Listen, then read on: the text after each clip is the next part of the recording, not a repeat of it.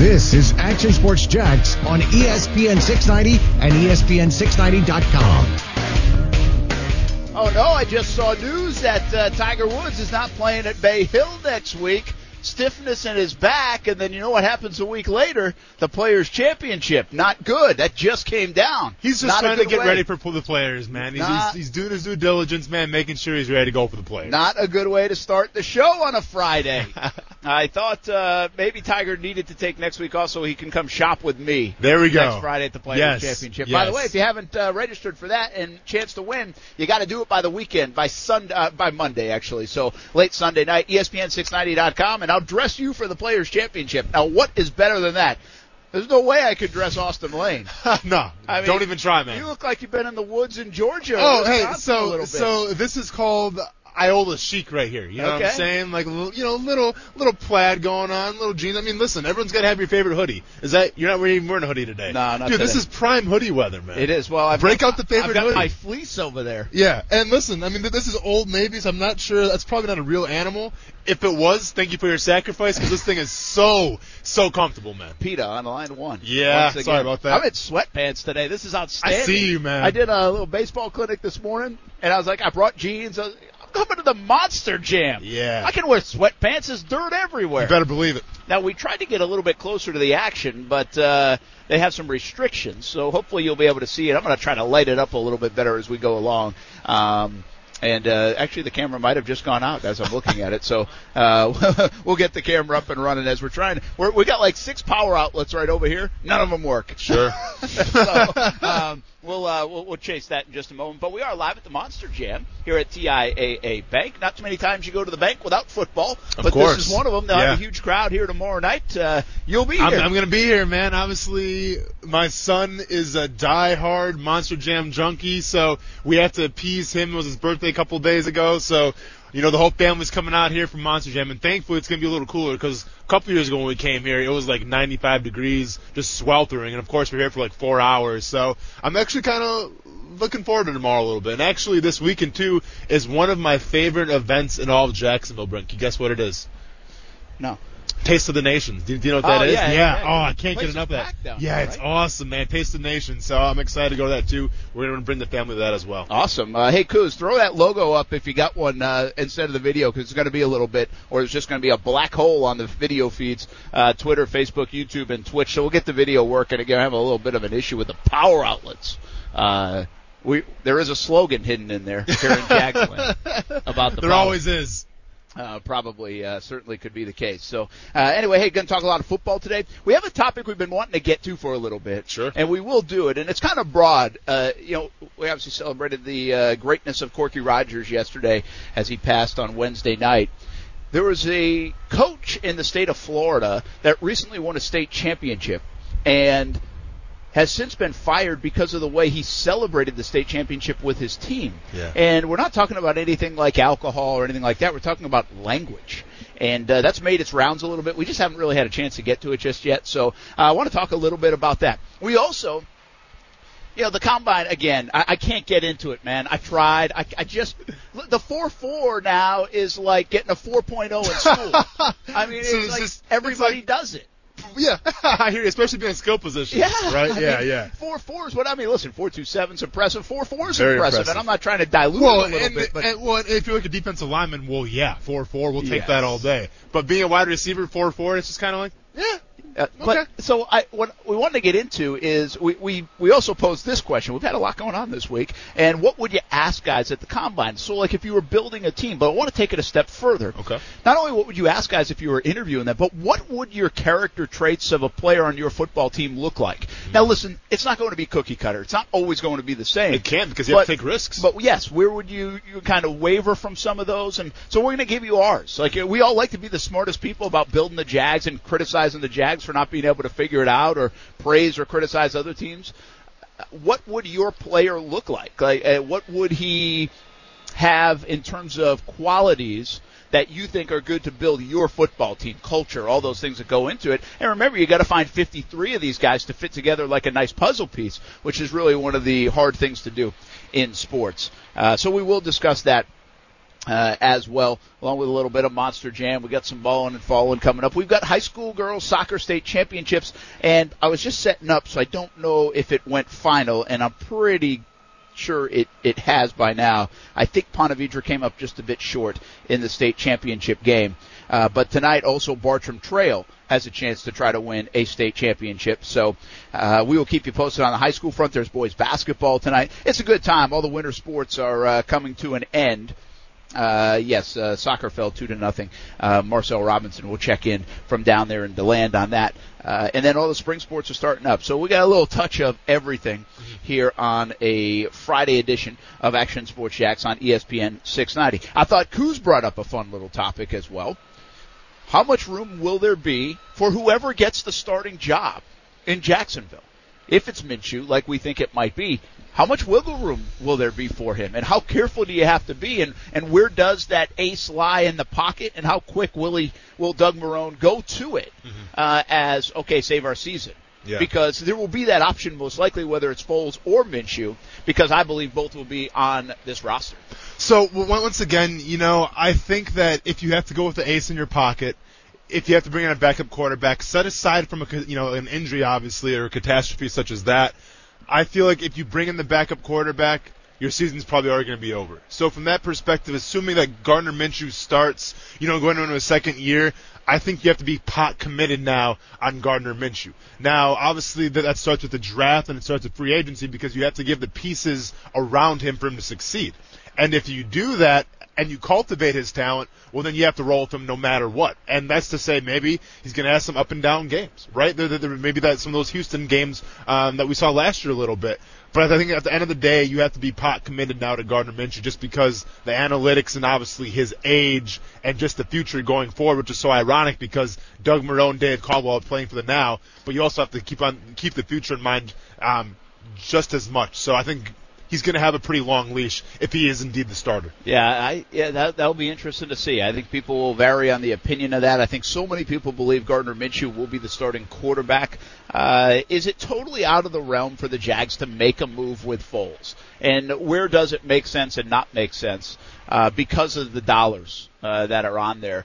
Uh, which I think essentially would save you about three million dollars if you do all the math. So does that even make a lot of sense, or is it better? Like I asked that question uh, like last week. Is it if you were Marrone, would you want Foles? Would you want this quarterback situation? And so many people said, no, get him, get rid of him, get rid of him. I don't know if I they're thinking right on that. I, I really don't. I don't agree. If my job's on the line, I want whatever I can get at that position that I would be confident in. And I think, you know, while the fan base is so high on Minshew and has no confidence in Foles, I don't think that's the football circle view of Foles. I, I think you're going to have people ask about Nick Foles even in the next couple of weeks. I think uh, if you ask these guys in here, I think they're going to let him battle it out a little bit, even though they're leaning one way would be my guess.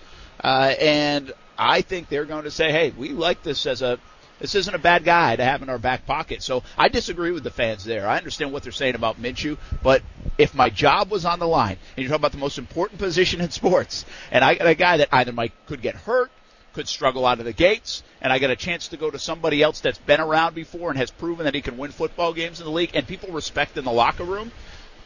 I don't know, man. I, I'd much rather go with Nick Foles in that situation than I would Joshua Dobbs. Well, and listen, injuries are going to happen. They're, they're part of the game. But if I'm Doug Marrone, because this really comes down to his decision, right? He's the head coach, and eventually he's going to pull the trigger on who's going to be the starting quarterback. And I think that if for some miraculous way you're able to trade Nick Foles, maybe get some draft capital, maybe get a different player to help Gardner Minshew out, I think that would be the, the prime case scenario because now, Brent, like you said, if you're on your way out and you have one year to make a great first impression, and well, you know, to, to make a, a last impression, and say that it doesn't go your way, well, then you're going to have regret, right? So, for instance, if you start Gardner Minshew, Gardner Minshew doesn't give you what you need. You bring in Nick Foles, maybe you go eight and eight. Obviously, you're probably still going to get let go because you know, you, you, I mean, at this point, I think you have to contend for the division. So, with that being said, I feel like if Nick Foles wasn't even an option, well, it makes your job pretty easy right? Where as opposed to if you have Nick Foles sitting on the bench, well then you're always gonna be second guessing yourself. Oh man, you know, Minshew struggling this game. Should I put Foles in? So to me, it just makes the, the choice easier. And then once again, if you can somehow miraculously trade Nick Foles and get some capital for him, well then you can use that capital to try to build around Gardner Minshew as well. Yeah, we'll talk more about it. We'll talk about what kind of makeup you would uh, have in a player. Uh, we also talk some bigger issues, uh, this high school sports situation uh, that I'd, I'd like to get to here today, and maybe a little MMA minute. How Let's about get that? it, man. Let's get it. Got some uh, news around the MMA, I think, and your fight is a week away. Week away, I officially gotta, one I gotta find away. out what kind of shape you're in, where my money's going. Oh, I'm in shape, I'm man. No, don't worry about me, man. I'm in shape. So uh, you you look the part today, man. Oh yeah. So, uh, well, trust see. me, I feel the part too. We had some pretty hard sparring. We actually had to drive to Georgia last night. Really? Good old two-hour excursion went to Georgia, get some good uh, sparring in. So yeah, it was a good time, man. They punch Long harder night. in Georgia or something? Uh, uh, I'm sorry. they punch harder. Uh, well, no, so so like there, there, there's this kid by the name of Clay Apple Pie Jackson, and he's a heavyweight. He's about 6'3", probably 270, but he's also a southpaw, and I'm facing a southpaw Ah. next Friday. So um, You're like Bill Belichick bringing in the left-footed partner Of course, man. Of course, you have to get all the looks possible. so, sh- shout out to Clay Jackson, man, for giving me some sparring last night. Absolutely. And by the way, hey guys, how do you think it would sound? Brent Apple Pie Martineau. I like that name, man. It's not bad, right? That's a pretty good nickname. Yeah, I man. kind of like that. I'm not mad at that. Not mad at that. Sweet and tasty. Chock full of sugar. yeah, well, that's true. Yeah. I weighed in today. It must be true. More of that coming up. Action Sports Jax on ESPN 690. Jump in the conversation if you'd like. 904-362-9901. And we are live at TIAA Bank Monster Jam tomorrow night. I want to go ride one of these things. Drive it. Flip it. Let's do it. We're coming back next. You know, they'll be able to help me, obviously, in, in the seat I'm in. They understand what's going on. I think those coaches that are like Jay or, or, or Ben, you know, they've dealt with a lot of players, a lot of different people. So, you know, dealt with a lot of coaches, managed a lot of people. So I think, you know, those things are always going to help you if you handle things, you know, the right way, which both of them did. And then, you know, for me, it was just a matter of, hey, listen, you know, what do these, you know, what do these guys want to do? They want to win for, for Jacksonville. They want to win for us right here. That, that's their whole focus and their whole goal. That's Doug Marrone talking about the hires of Jay Gruden and Ben McAdoo. Interesting with all the coaching experience, and so many people have put it in place. Like we talked to J.P. Finlay from the Redskins uh, uh, at the combine. That hey, Jay Gruden landing spot potentially. You know, job inside. You got a chance at a job. The interim coach if something goes wrong. I think absolutely those things are in play. But I think there's a bigger. Doug Marrone was ta making these decisions. Why? Why did he go with head coaching experience in this situation? Do you think? I mean, is does it carry some value outside of a guy being a good play caller? Yeah. Or McAdoo having success with Green Bay? There's got to be something more to it. There's a lot of good play callers or guys with resumes as play callers, but these guys had head coaching experience that had to be part of it. So let's be honest. If you're a, a head coach, a current head coach, or a former head coach, that means that you have some pretty good knowledge uh, of football, right? Because they don't just hire anybody for that position. So I think if you look at Ben McAdoo, obviously had a stint in New York. Um, Aaron Rodgers speaks very highly of him. Obviously, Ben McAdoo is being brought in, in my opinion at least, to to help cultivate Gardner Minshew, right? And I think with Ben McAdoo, who's been there in Green Bay when it was Brett Favre and Aaron Rodgers, so he knows how the quarterback room operates. And granted, and I talked about yesterday a little bit, Brent, when you were shooting the video, I mean, he did make a mistake when he started Geno Smith over Eli Manning. That eventually cost him his job. So he's he's had the ups and he's had the downs in terms of how to manage a quarterback room. But one would think now that he's been brought in to help Gardner Minshew. Then obviously with Gruden, who's been a head coach himself, really just an offensive minded kind of guy.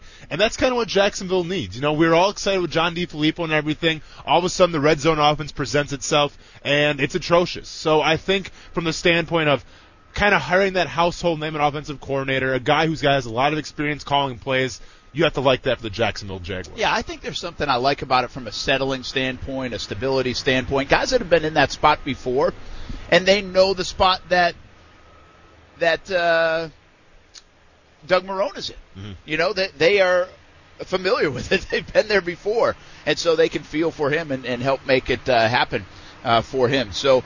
We'll see if it helps. I, I don't know if it's a big difference maker. Obviously, at the end of the day, you need the mesh and the in the, the the chemistry and those guys will be on the same page. And I do like the fact, and still like the fact, that it will be um, Gardner Minshew and Jay Gruden potentially. Sure. I like that. Yeah. Yes, I'm doing like three things at once. No, I'm you're good, sorry, man. I'm trying to Well- spit out a sentence. No, but, you- uh, I need fine. power. All right. Well, uh, I need power.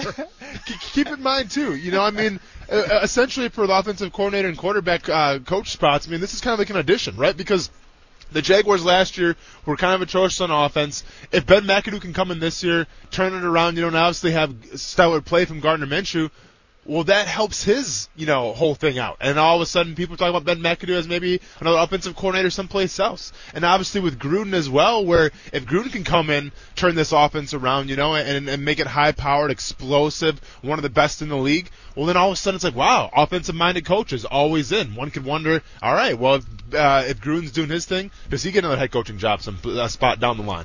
Absolutely. All right. Uh, ask the question uh, about how long is the rope for Gardner Minshew? Uh, if he's the guy, or Nick Foles. I Yeah. mean, I've penciled Gardner Minshew. It just rolls off my my tongue that Gardner Minshew's the guy. By the way, see his Instagram post, him working out. Oh yeah, Gene yep. Simmons Rocking reference. the rocking the kiss, man, the, I- the, the kiss shirt. You I like that. This is what I appreciate about Sure. Gardner, right? Yeah, He gets it. yeah. Like he understands. He knows. I mean, he wore a freaking Kiss shirt to the wa- workout, and he quotes Ben Sleeveless, Gene right? Simmons. Yeah, Yeah, yeah, yeah, yeah. I mean, he had the. I mean, it was like.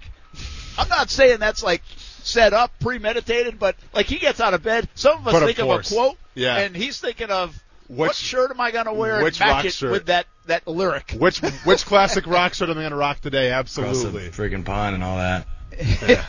so it'll be uh, it's going to be fun with Gardner Minshew if he is the guy, but we of course don't know he is the guy. Let's just anyway, let's just say Minshew, okay? Because we all think that way. I think Big Cat Country did a poll out there, like 2,000 votes or. Sorry if I shortchanged you, Big Cat Country. I think there were 2,000 votes. I think that's what Kuz told me. And Kuz, what do you say? Like 8%, I think, were for Foles wanting to be the starting quarterback. If Those this probably was a all- democracy, Yeah.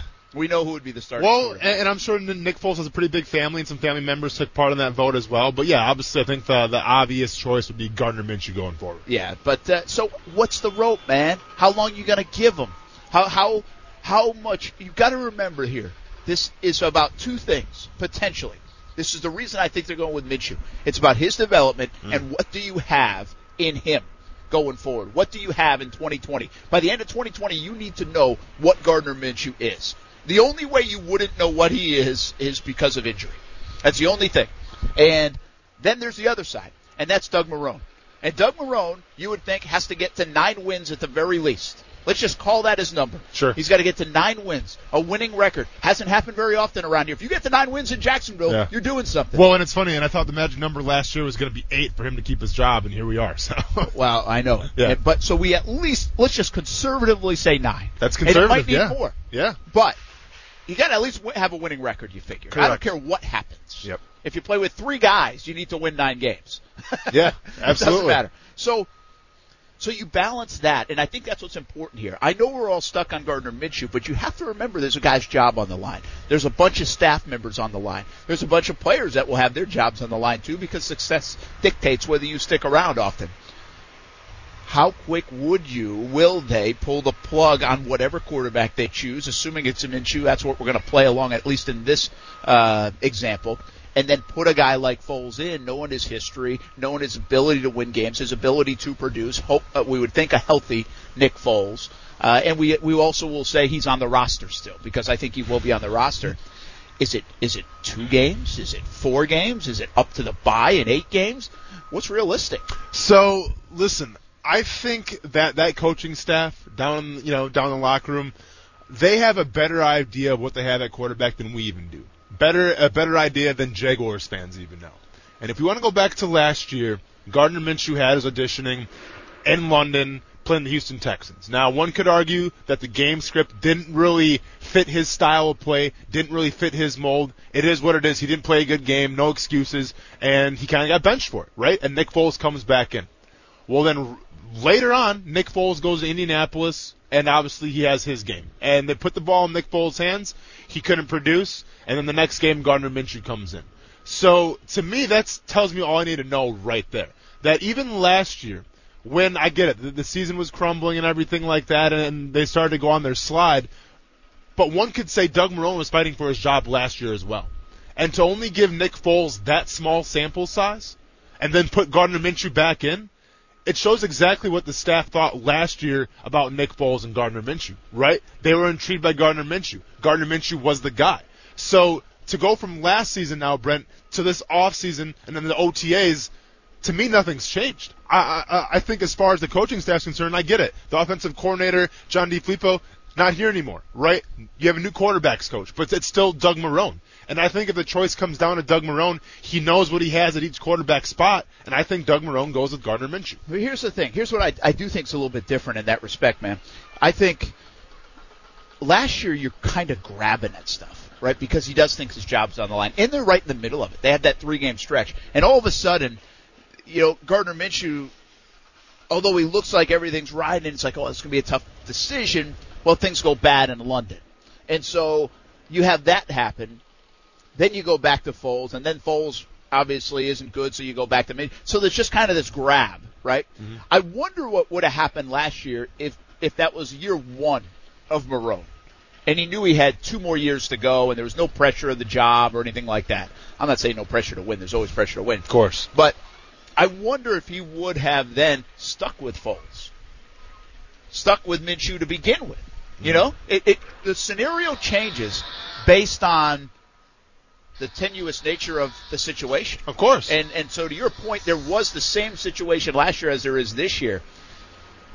But I think you have to be careful when you start grabbing for stuff and just hoping that button works. Hit this button here. Yeah. You know, Major League Baseball managers can do that. It's 162 games. Man, I hope this lineup works today. I hope throwing this guy in here. A little different at the quarterback spot in the NFL because there's such a domino effect. Listen, all, all I'm going to say is that, you know, the, the, the last impression is always one that you remember the most. And the fact that Doug Marrone rolled with Gardner Minshew until the last game of the season, it shows to me that they believe in Gardner Minshew. Now, once again, I get it. Nick Foles' sample size wasn't that big last year. But that's exactly my point. If it wasn't that big, then why not give Nick Foles another chance if you're Doug Marrone, if you really believe in him? I think they believe in Gardner Minshew going forward. He's the younger guy. He's the more intriguing prospect. You're going to go with him and then see how it pans out from there. All right. Uh, by the way, the square is back on our video feeds. I think we need to give the square a name.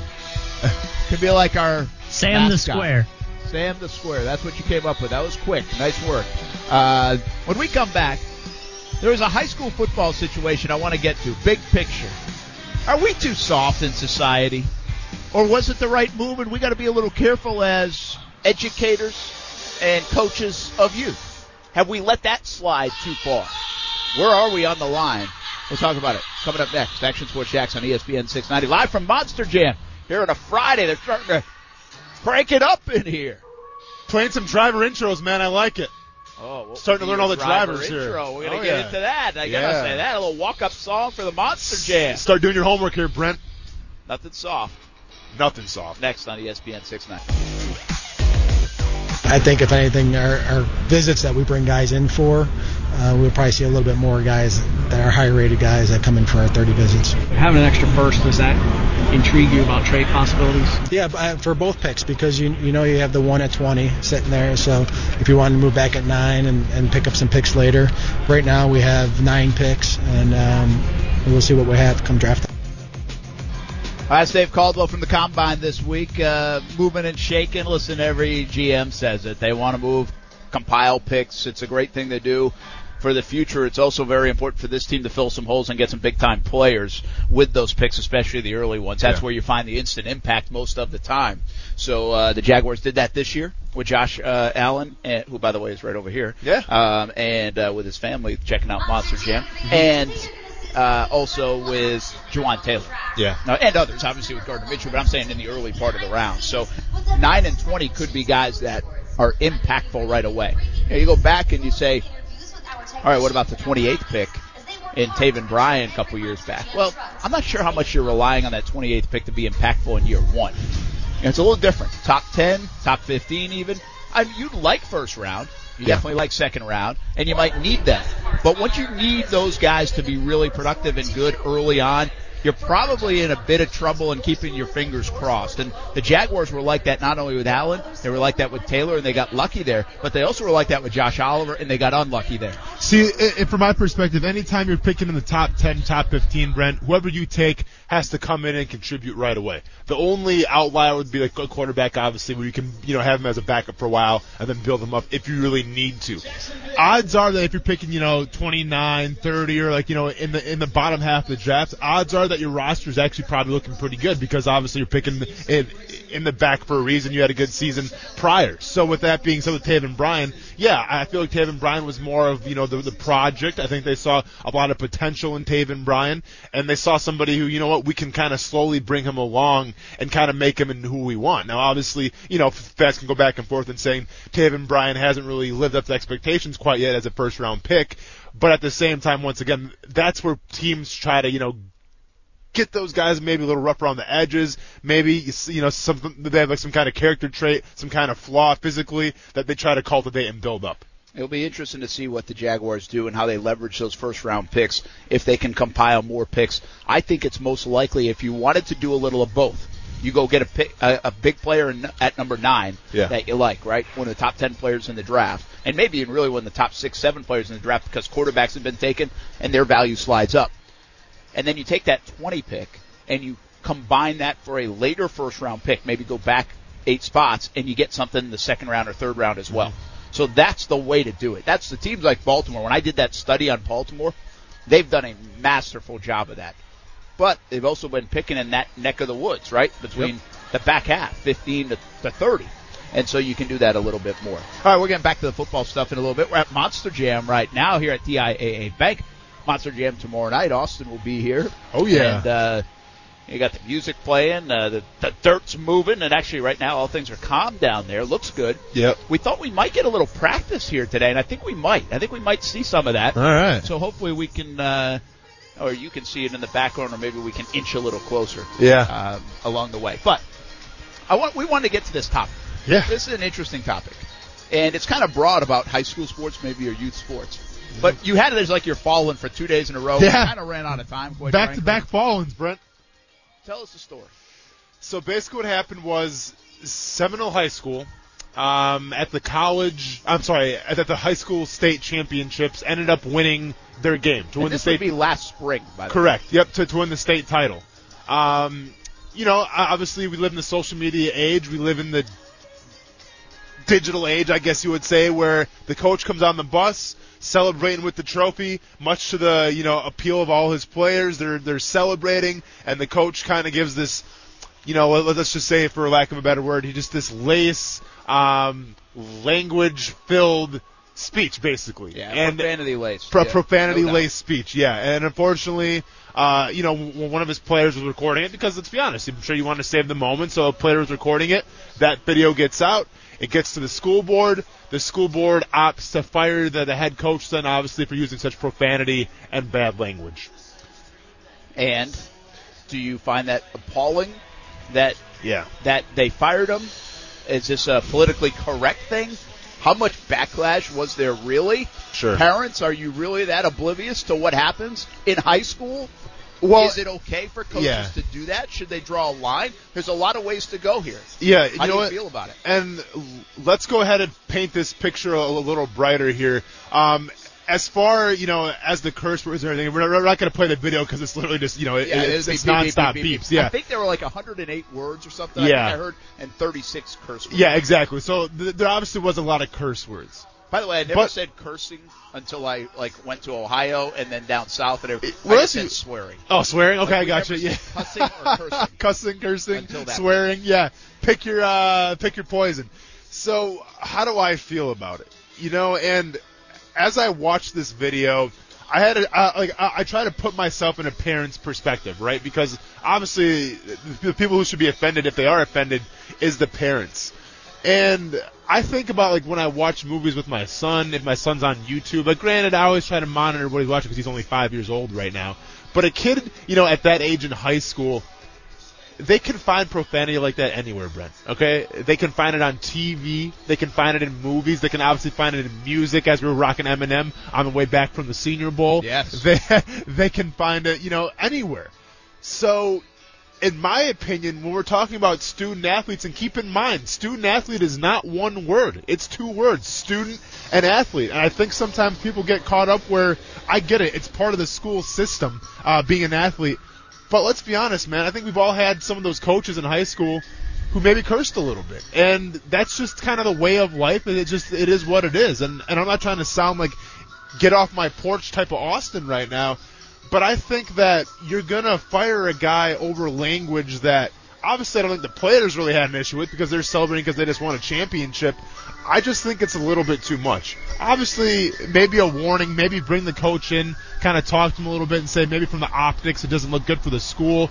But you just can't let go, like, you just can't fire a guy because of that because I guarantee a lot of coaches around the country, Brent, have that same language in their vocabulary. And just So, because others do it doesn't mean it's necessarily okay. Um, and I get why some people are offended with it. L- uh, listen, do I think? Uh, first of all, I swear too much, uh, probably. So I, I try not to be super hip- hypocritical in this. yeah. I the kids have been around it. Uh, even when they were little, I feel like coaches were swearing to a degree. I mean, not like profanity laced, but No, you hear sure. words, right? Yeah. It's just it's become part of culture where whether it's music, whether it's just the way we casually talk about things, and I'm guilty of it, man. Yeah. And so I don't mind it. What I always said with my kids is, I almost don't care if you hear it. I just don't want you to say it. Of course. So you have to figure out the filter, but Yeah. you're not saying it. Now, Yeah. some people can do a better job. I will say my kids have been really good at that for the most part. Yeah. I mean, they've heard a lot. and, and not really like, I mean, I don't think we talk, we'll go around our house that way. I'm just saying Sure. from maybe from coaches or maybe from conversations that they overhear us having or music or whatever it is. Yeah. And they do a pretty good job of that, I, I, I would say. And I, I don't know the right or wrong way to do it. I'm not judging anybody. I'm just saying it, they've heard it. Like my kids have grown up around it enough, uh, and it doesn't bother me that much. And I just think it's part of things. Like when they go to high school, they're going to have to filter things out, whether it's from what their peers are saying, from what other coaches, Yeah. whatever. They're going to hear stuff that you don't want to know that they're hearing. And guess what? They're going to hear it. You're you're you're in denial if you don't think they're going to hear it. So how are they going to process it and use it? And you hope they don't use it, especially in certain situations. But if you are around, like we're around high school kids enough now, mm-hmm. And it's all over the place, man. I mean, course. we're, co- covering football games. Yeah, yeah. And it's it's too much sometimes, uh, and I don't love it. I don't like hearing it from a kid like that. Um, and, and to be honest with you, I don't really mind the, the coach that is saying it or, or anything like that. But it probably is a little much. It probably happens too much.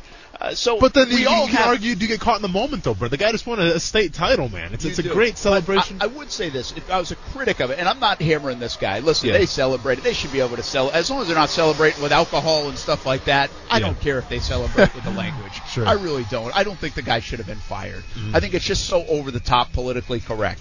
But I will say. If the guy is swearing 36 times in 108 words, and he's probably swearing all the time Yeah. around them, and and does it is it necessary? Is it sometimes is it, that almost get watered down? Like if you're going to swear, if you're a coach or if you're an educator or whatever, I mean I don't know education, not swearing in social studies class, but yeah. if if you're going to swear like that, you almost want it to matter, Exactly. right? You yeah, want it to yeah. mean something. Or else it doesn't mean anything. And, and yeah. so it's so watered down in that situation it doesn't matter uh, so much. Well- so here's the point. Yeah. Moral of the story for me is I don't think he should have been fired. Yeah. I also will say it's okay to say, dude, do you really have to swear that much? Like, do we have to swear that much? Yeah. Especially around whatever age kids it is. Is it that necessary? Remember, and I don't think people. I think a lot of coaches don't have the ego of this at that level, at the high school level. But we just talked about it with Corky Rogers Mm-hmm. the last couple of days the impact coaches have on young people is massive. How they hold themselves, what they do. I can tell you, I mean, Ty literally sits like sitting down the way his little league coach sat down. we, laugh about it all the time. But like he does, like Yeah, he, yeah. Look, he doesn't look like his dad. He looks like his coach that he coached that Yeah. coached him for six years sure. sitting down. So that people they're impacting young people, whether it's high school, Of course. or younger than that. And when you get to college, it seems like it's a little bit more okay. When you mm-hmm. get to the pros, it's obviously seems like it's okay. I just think it probably is overused, Yeah. and it has watered down the the emphasis of it, the intent of it at Yeah. times to say really like, what are you doing Yeah. in that one moment? Well, and I'm going to be honest, man. Like, shout out to my high school coach, Coach Erickson, uh, Scott Erickson, who's you know is one of the most winningest winningest coaches of all time in Wisconsin. Um, he never swore. And then we have my, my position coach, John and Johnny Jernigan from Murray State. He never swore.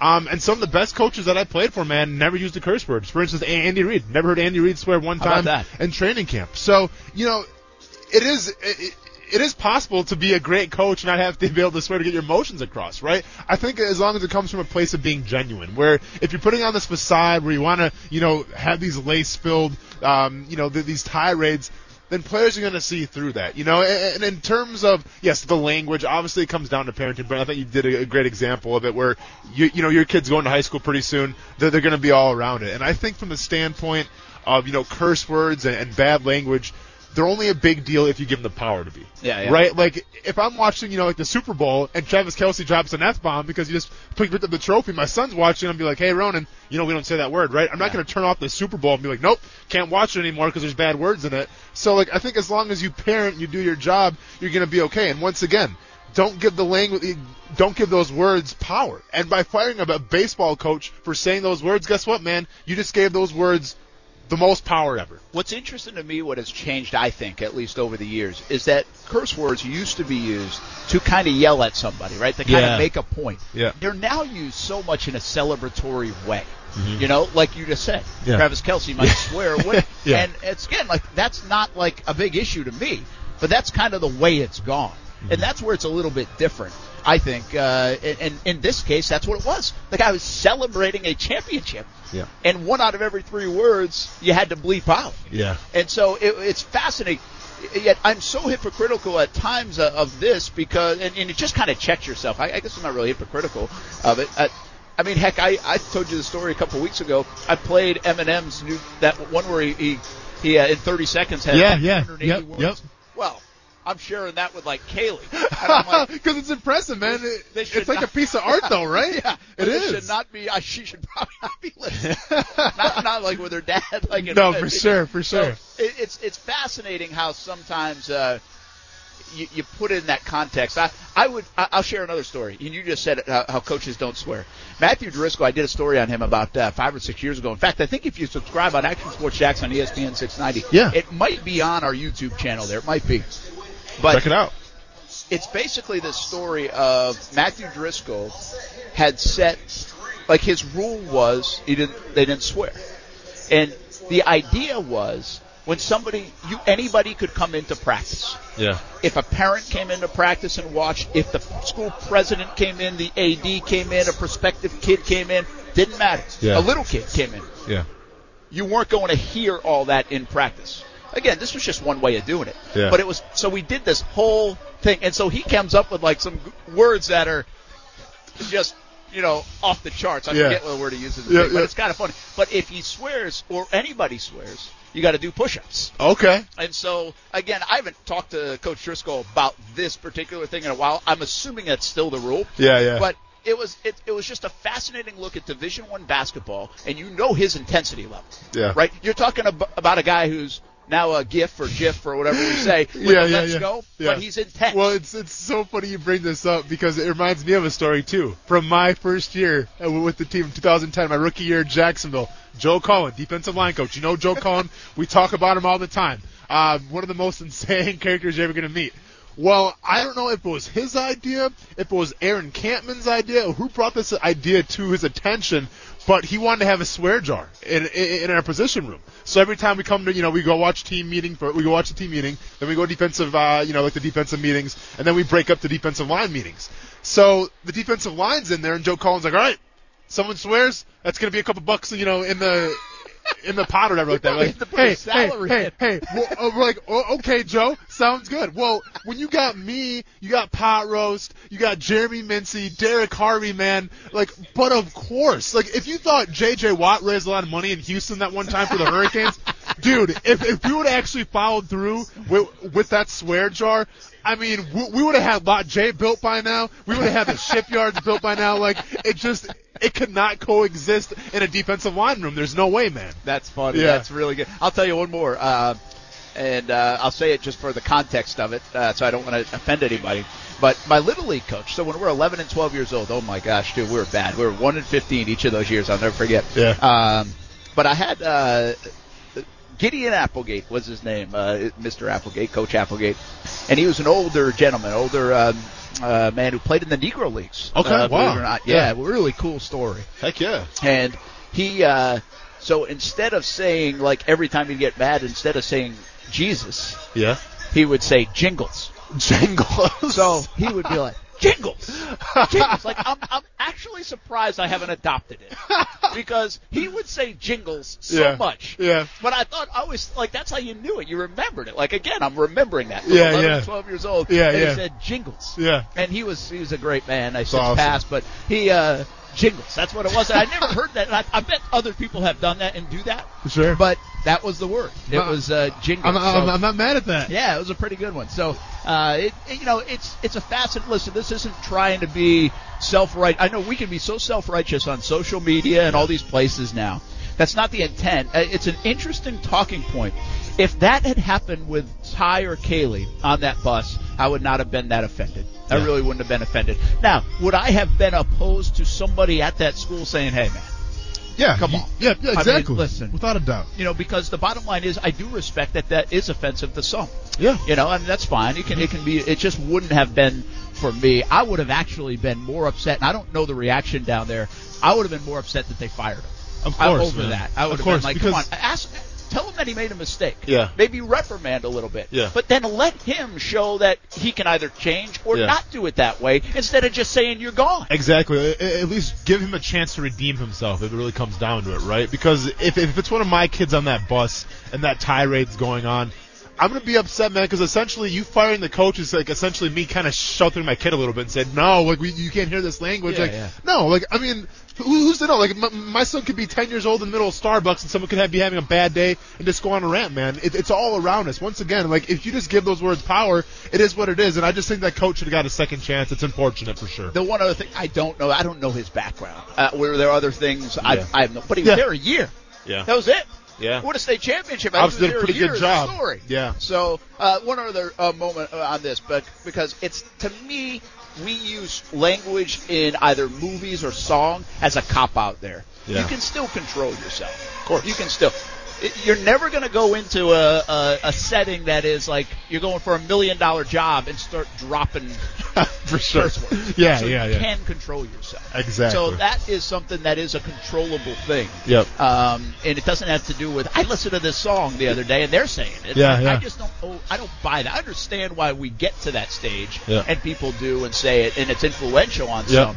But I think that's a lazy excuse for it. Uh, interesting story. That was a wild story coming out of uh, Seminole there uh, with the baseball coach. All right, when we come back, we try to draft players that will play right there in Yeah. the fall. What do you look for? Yep. What's the traits? And I'm not, obviously you're looking for good players. That's not the point here. Yeah. What kind of players do you need in a locker room? You've been in there before. Yeah. Are there different pockets, different styles? You can't Better have believe same it, man. cutter guy, can you?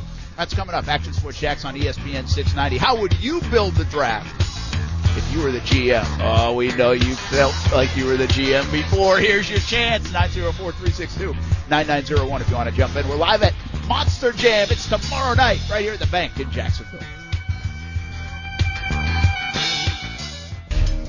Well, first off, I'm just looking to come in and provide. You know, just be a team player. You know, just do whatever I can for the team. But when my career is done, you know, I would I would like to be the best defensive tackle to ever play this game. That is Javon Kinlaw from South Carolina. He is climbing boards. He's intriguing. People love him. They love his story, which means he's got a motor and he can't wait to get after that quarterback and those running backs. And so in the middle, some people are saying it could be the consolation prize if Derrick Brown is not there. I'd say you're getting a good player either way. Yeah. And uh, I know Brown is considered better. I get it. Uh, and a lot of times those projections on those interior linemen are right on. We just talked about Ndamukong Suh and Gerald McCoy yesterday. Correct. About wait, when they came out in your class in 2010.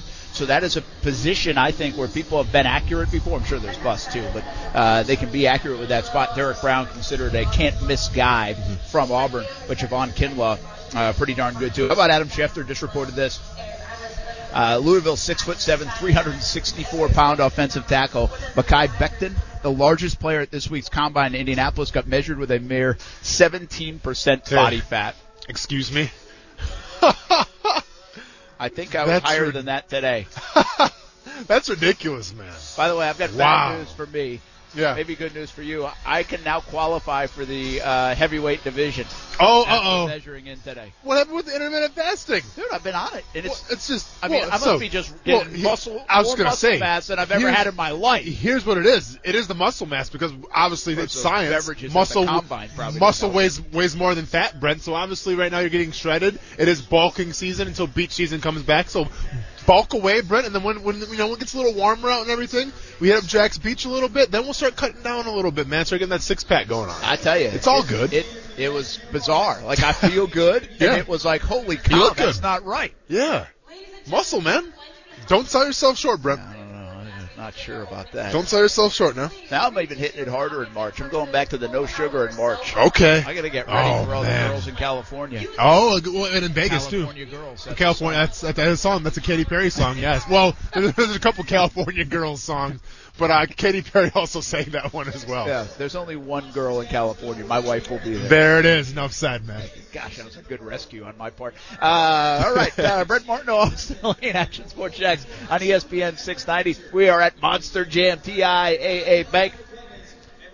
Wonder if there's going to be a little practice. I think there is. I mean, there's a lot of activity around here. Yeah. Getting ready for tomorrow night. Yep. And um, always a fun time. So this place will be packed and. It's, it seems like it's always chilly during Monster Jam time. I've. I've come Well- before and it was cool. Yeah. It's like this kind of weather, which is freezing. It's just that at night, you know, obviously the temperatures dip down, Yeah. so it'll be a little bit on the cool side, but doesn't matter. People No. love their Monster Jam, man. Absolutely. Yeah. I mean, like I said, we were here a couple years ago, and it was not cool. It was like 85 degrees, a and, and- well, and we were here because we, you know, we had the pit passes, so we had to see all the trucks first, and it's always kind of a weird scene, right? Because I guess in like a, like a lot of driving, you know, like where the trucks are a lot more popular than the drivers, with, with all due respect to the drivers. Absolutely. Right? Like m- my son couldn't name any of the drivers who actually drive the monster trucks, but he knows the Gravedigger truck. He he knows the you know, I mean, he knows like the monster mutt uh, vehicle. So like, you know, it was more about just actually going to that. Do we gotta stop the show for the? Well, we can. We can stand up. All right. We didn't know about this. Listen to that national anthem.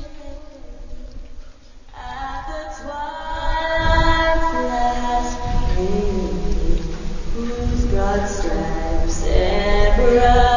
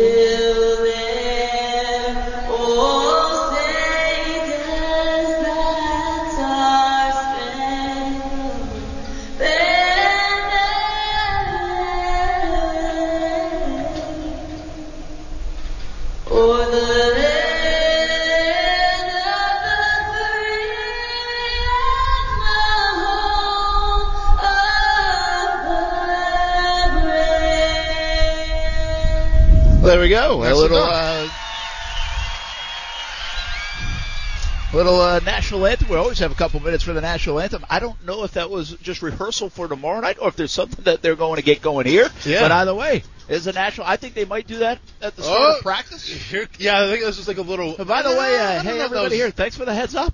Yeah, no kidding. Got a little live radio show I think that on. was a little rehearsal, Brent, because now look, look, they're getting ready for the. They're playing Disturbed on the radio right now on, on, on, on the on the sound system. Disturbed's coming on, so one would assume that this is like the intro for tomorrow. yeah, yeah. I think. Uh, but there also might be some practice ready yeah. to go. Well, hey, and you know what? note to ourselves: if we ever run out of topics, where we get like have a really slow day, just blast the national anthem for a couple That minutes, man, and save us some time. Yeah. Uh, so, uh, well, that just happened here Yeah. on Action Sports Jax on ESPN 690 as we are at Monster Jam and live. And uh, again, the big night's tomorrow, but they've had a bunch of festivities going on here today, and uh, looking forward to see if the the trucks come out here. You know, it, you hit it on the head. It doesn't. There are some things in sports, but in life that it Yeah. doesn't matter if you're 65, 45, 25, or 5 Mhm. that are cool. And Yeah. the monster trucks are still cool. Like, Oh, yeah. You know, Yeah. whether you want to go for three hours, but if you see one, you want to check it out. That's my course, man, Like, that yeah. big truck that drives up next to you on the road, and the guy that spent all those money on tires, you know, Yeah, yeah. you're like, hey, that thing's awesome. Yeah, And yeah, Everybody in the car says it. Exactly, You don't man. have to be a man, woman, anything. Yeah. It doesn't matter. Yep. So uh, it is one of those things, which is pretty wild. Uh, and uh, Monster Jam tomorrow night. All right, uh, build your own team yes. At the draft. Yeah. What kind of traits are you looking for in a player Yeah. if you're this team? But you're the GM, okay? Yep. And I'm listen. I understand the check the boxes. We're talking about all good athletes. I'm going deeper than that. Yeah. What do you want in your player?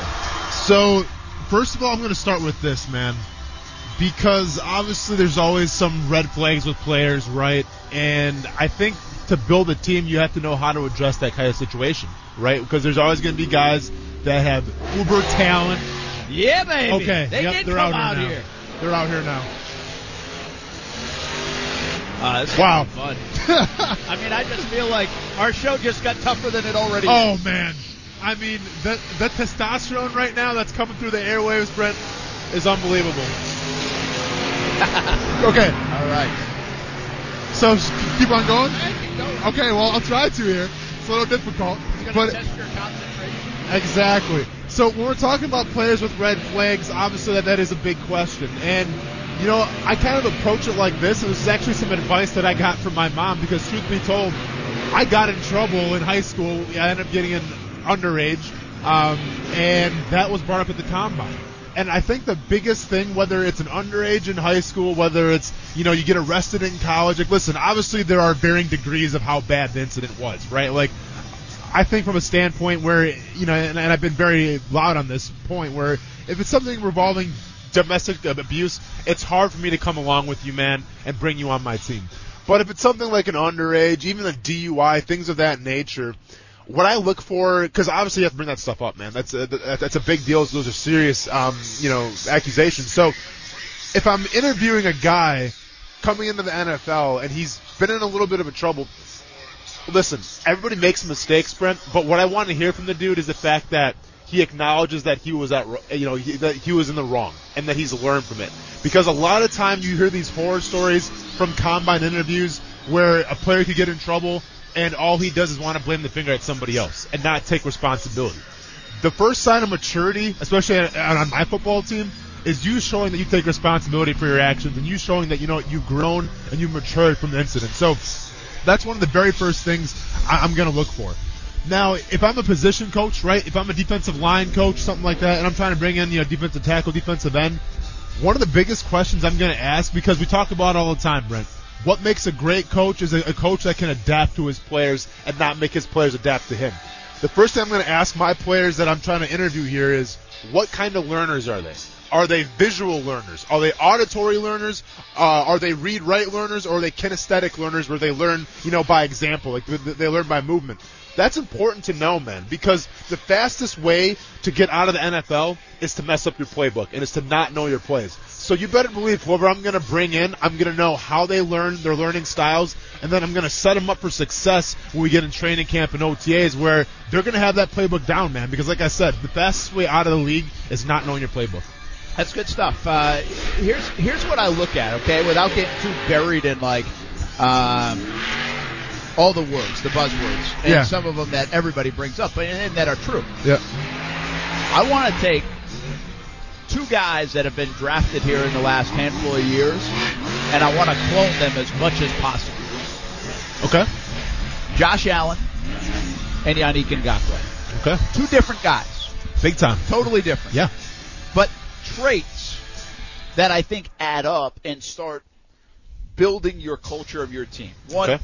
They love football. Yeah. And everybody wants to find the guy that loves football. And by the way, that sounds like everybody loves football. That is not the case. I'm sure you played with guys that they were doing this for a job, a Yep. paycheck, and really, if they were done tomorrow, it wouldn't matter. Correct. So finding that is is everybody tells you they love football at the combine interviews and all these other interviews. Sure. But can you find the guy that plays like he loves football? Yeah. Right? Plays with a smile on his face. Now Jan doesn't know he plays with a smile on his face. he plays a little angry. Yeah. That's okay too.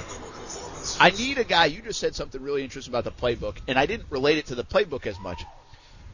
But when 2017, I remember this uh, conversation I had with Tashaun Gipson, and it was interesting. He said, "Listen, we're good players. Like we have a lot of good players on defense, Yeah. but we are smart players on defense. Like we have a lot of guys with football IQ. Sure.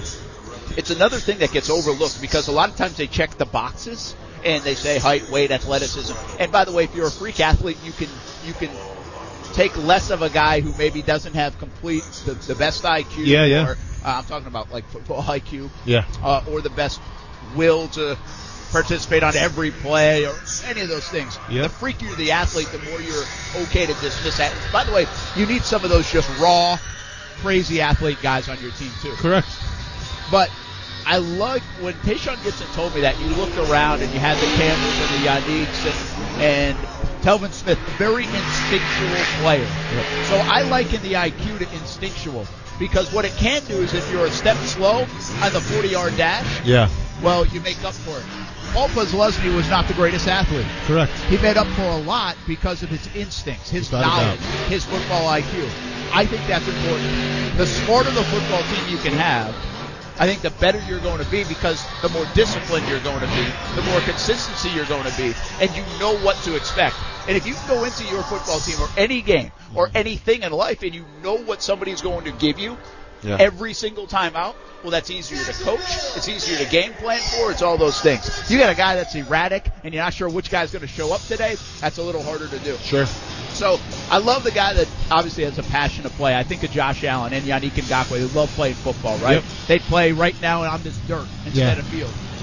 I think about guys that are savvy and instinctual, and a guy like Yannick who might make up for his lack of size, but with some of that instinct and savvy and, and IQ. Josh Allen who can play multiple positions with that.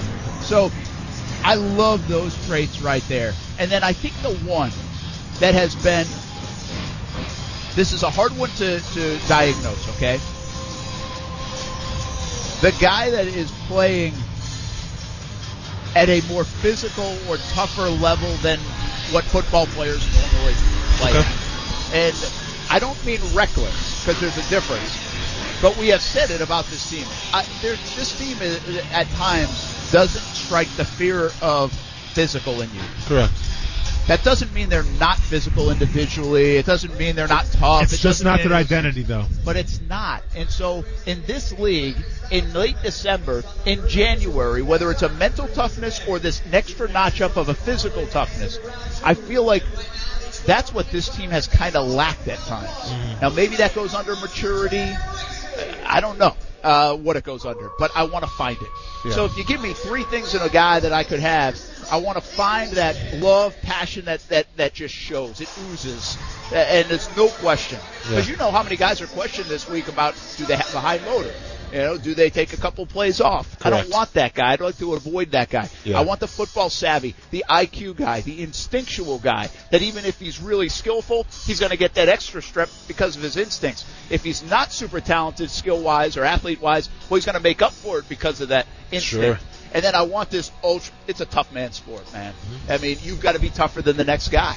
They're all tough, but you got to be tougher than the next guy. Yeah. And I need more of those guys. The more I can have, again, I don't need to make that cookie cutter because what separates my football team, if I have more of that, what separates it is the different amount of athleticism, mm-hmm. is the personalities. Yeah. Right? I just gave you two guys like Josh Allen, Yannick Ngakoue, totally different personalities. Correct. And that's okay. Both are okay to have. Both I like on my football team.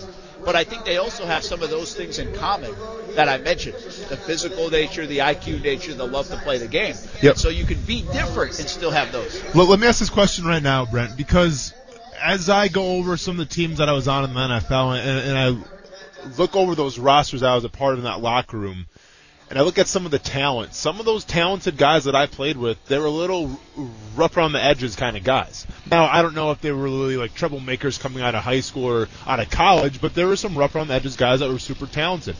My question to you is, if you're the GM of the Jacksonville Jaguars this year, all right, and you just fired Tom Coughlin, obviously you're still trying to rebuild that culture. Do you take a chance on a guy who has some red flags to him and obviously maybe get him, you know, maybe at a discount with the red flags, or do you just bypass him knowing that, you know what, we're a pretty young team as it is right now, we have to focus on winning, and I'm not sure if I can cater to a guy with red flags right now. Yeah, and I think here's the deal. When you're not a very good football team, and the Jaguars, who knows, they, they don't look like they are, uh, and they haven't been. I don't think you can pigeonhole yourself. I think you got to take it case by case. But to your point, over the years, Gene Smith tried to get players that were captains, right? Sure. And they were that kind of like you almost that Small military kind of Yeah, way. Yeah, yeah, small yep. school, but you know they were they were leaders. you Correct. know, and, and it looked like they were leaders. Yeah. I don't want to pigeonhole myself there. I think I've heard uh, Dave Caldwell say we don't. We're never going to have 52 or 53 angelic players. Of course. I understand that point. Yeah. What I have said over the years is it's okay to have the Jalen Ramsey's. And by the way, he wasn't like red flagged in terms of off field or anything. Yeah, But yeah. he's a different cat. He is. And you have to be able to handle that. You have to know how many of those guys you can handle. Mm. If you get rid of Calais Campbell, you get rid of AJ Boye, how many of those guys can you handle? Mm-hmm. You know, Leonard Fournette has had some times. Uh, Jalen did have it. M- Myles. Jack a little bit, you know, Yeah, Myles this past year getting thrown off the field. I mean, the yeah. Telvin Smith stuff that happened. What, my view of it, and I don't know what the number is, is I don't. I'll have a couple of those guys. I can't have a lot of those guys, Mm-hmm. and so I almost I, I liken it, and I look around a locker room and I say, okay, are there two of those guys on the offensive side of the ball and two of those guys on the defensive side of the ball, and maybe one of them on special teams? yeah. I'm okay with that. Okay. I got 48 other guys to help build the culture. You're not going to have everybody Of course. but they better be contributors, and they better be a contributor in a big way that you can say, okay, that's okay. Yeah. And I think usually those guys are. You know, Odell Beckham Jr. He can be a pain in the butt. Of course. The whole thing can be a pain in the butt, but is he worth it? Well, you have to question the dynamic of what you have. Yeah. Was it working as a rebuilding in New York? Yeah. Is it working in Cleveland? I don't know. Yeah. Would it work in New England? Probably. Absolutely. Would it work in Pittsburgh? I mean, look what they made work in Pittsburgh. I think Yeah. Pittsburgh's a great example of all that. They might have had more than two guys on each side of the ball. I mean, at times Yeah. they might have had five guys Yeah. on each side, of, and they were still because of Tomlin and I think Roethlisberger and some of their and kind of the Pittsburgh Steeler way, if you will, Correct. were able to make that work. I don't know if you can invite that much here in Jacksonville. I, I don't think you could. So it's a situational deal. I don't mind it. I just can't have too many of it. I, whatever it is, Yeah. all, it's an all different thing what you're asking. Yeah. But I can't have too many of those guys. And I do think in 2018, because some of the immaturities here in Jacksonville, because some of that mentality of, oh, we figured this thing out, Yeah. that blossomed. And there was more of that than was allowable. More So- of that to be successful than you could afford. So let me ask you this, and I don't need you to name any names or anything, but if you look at this 2020 roster right now, the way it's set, Do they have enough guys with that kind of type of, you know, rough around the edges? Can you afford to have a couple more, or are they kind of all set and they've reached their maximum limit right now where it stands? That's a good question. I don't know if they have many of them. yeah. Uh, really, I look at it. I mean, the offensive line's the offensive line. That's not where you find those guys. Yeah. Fournette had, looks like he, Fournette would Yeah. be one of those guys. a lot of maturity. Fournette's the guy that that grew up a lot in the last year, but now he's still tweaking things. And, Yeah. and but he's that guy Yeah. sometimes. Yeah. Because he's a moody guy like that. Sure. But he, he but he's not a dangerous guy. You No, know, I don't no. think he's dangerous in that respect. You know, look at the receivers: Chark, Conley, Westbrook. You're not really running into that. No. Doesn't seem like it. Tight end spot, you're not running into it. So offensively, I mean, maybe Fournette's that guy. Yeah. That that might be like, oh, uh, the defensive side. I don't know. I don't think there are. I mean, that you lost. Jalen was that. Yeah. Right. Uh, I mean, obviously, uh, I just bring up Myles Jack from the standpoint of you know he got thrown off the field and everything like that, and he had to get. But th- th- that was just a, that was a one. You know, that was the first game of the season. Tensions were high and everything. So I would almost give uh, Myles Jack a, a pass on that one. I, here's the deal. I think Myles Jack uh, is not necessarily that guy, but he needs to mature more because this team needs him to. Yeah. You know, he needs to. When you make that money, when you kind of want to be the guy with the C on your jersey, like it felt like he talked that game. Sure. And then you didn't really live up to it because of the first game, because of your play, because whatever it is. I think I think he's different in that way, but he does need to mature it from my view. That's Yeah. my I mean, I listen, I don't know Myles that well. I'm not familiar the time. But my view from what I hear, I think they need more mature because they need it. And he'll be a better player for it. But sometimes I think that's more natural progression of a young guy. Sure. And maybe with Telvin gone and other people gone, they put too much on his plate. But man, it's a great, you know, over the years at times like Darius was a little bit of that guy. Yeah. But he wasn't in Jacksonville. Yeah. Um, I really don't. Maybe you know to, to answer our question as we're talking about it. Maybe they need one or two of those guys, and they don't have. them. Maybe Yeah. they need one more of those guys. Yeah.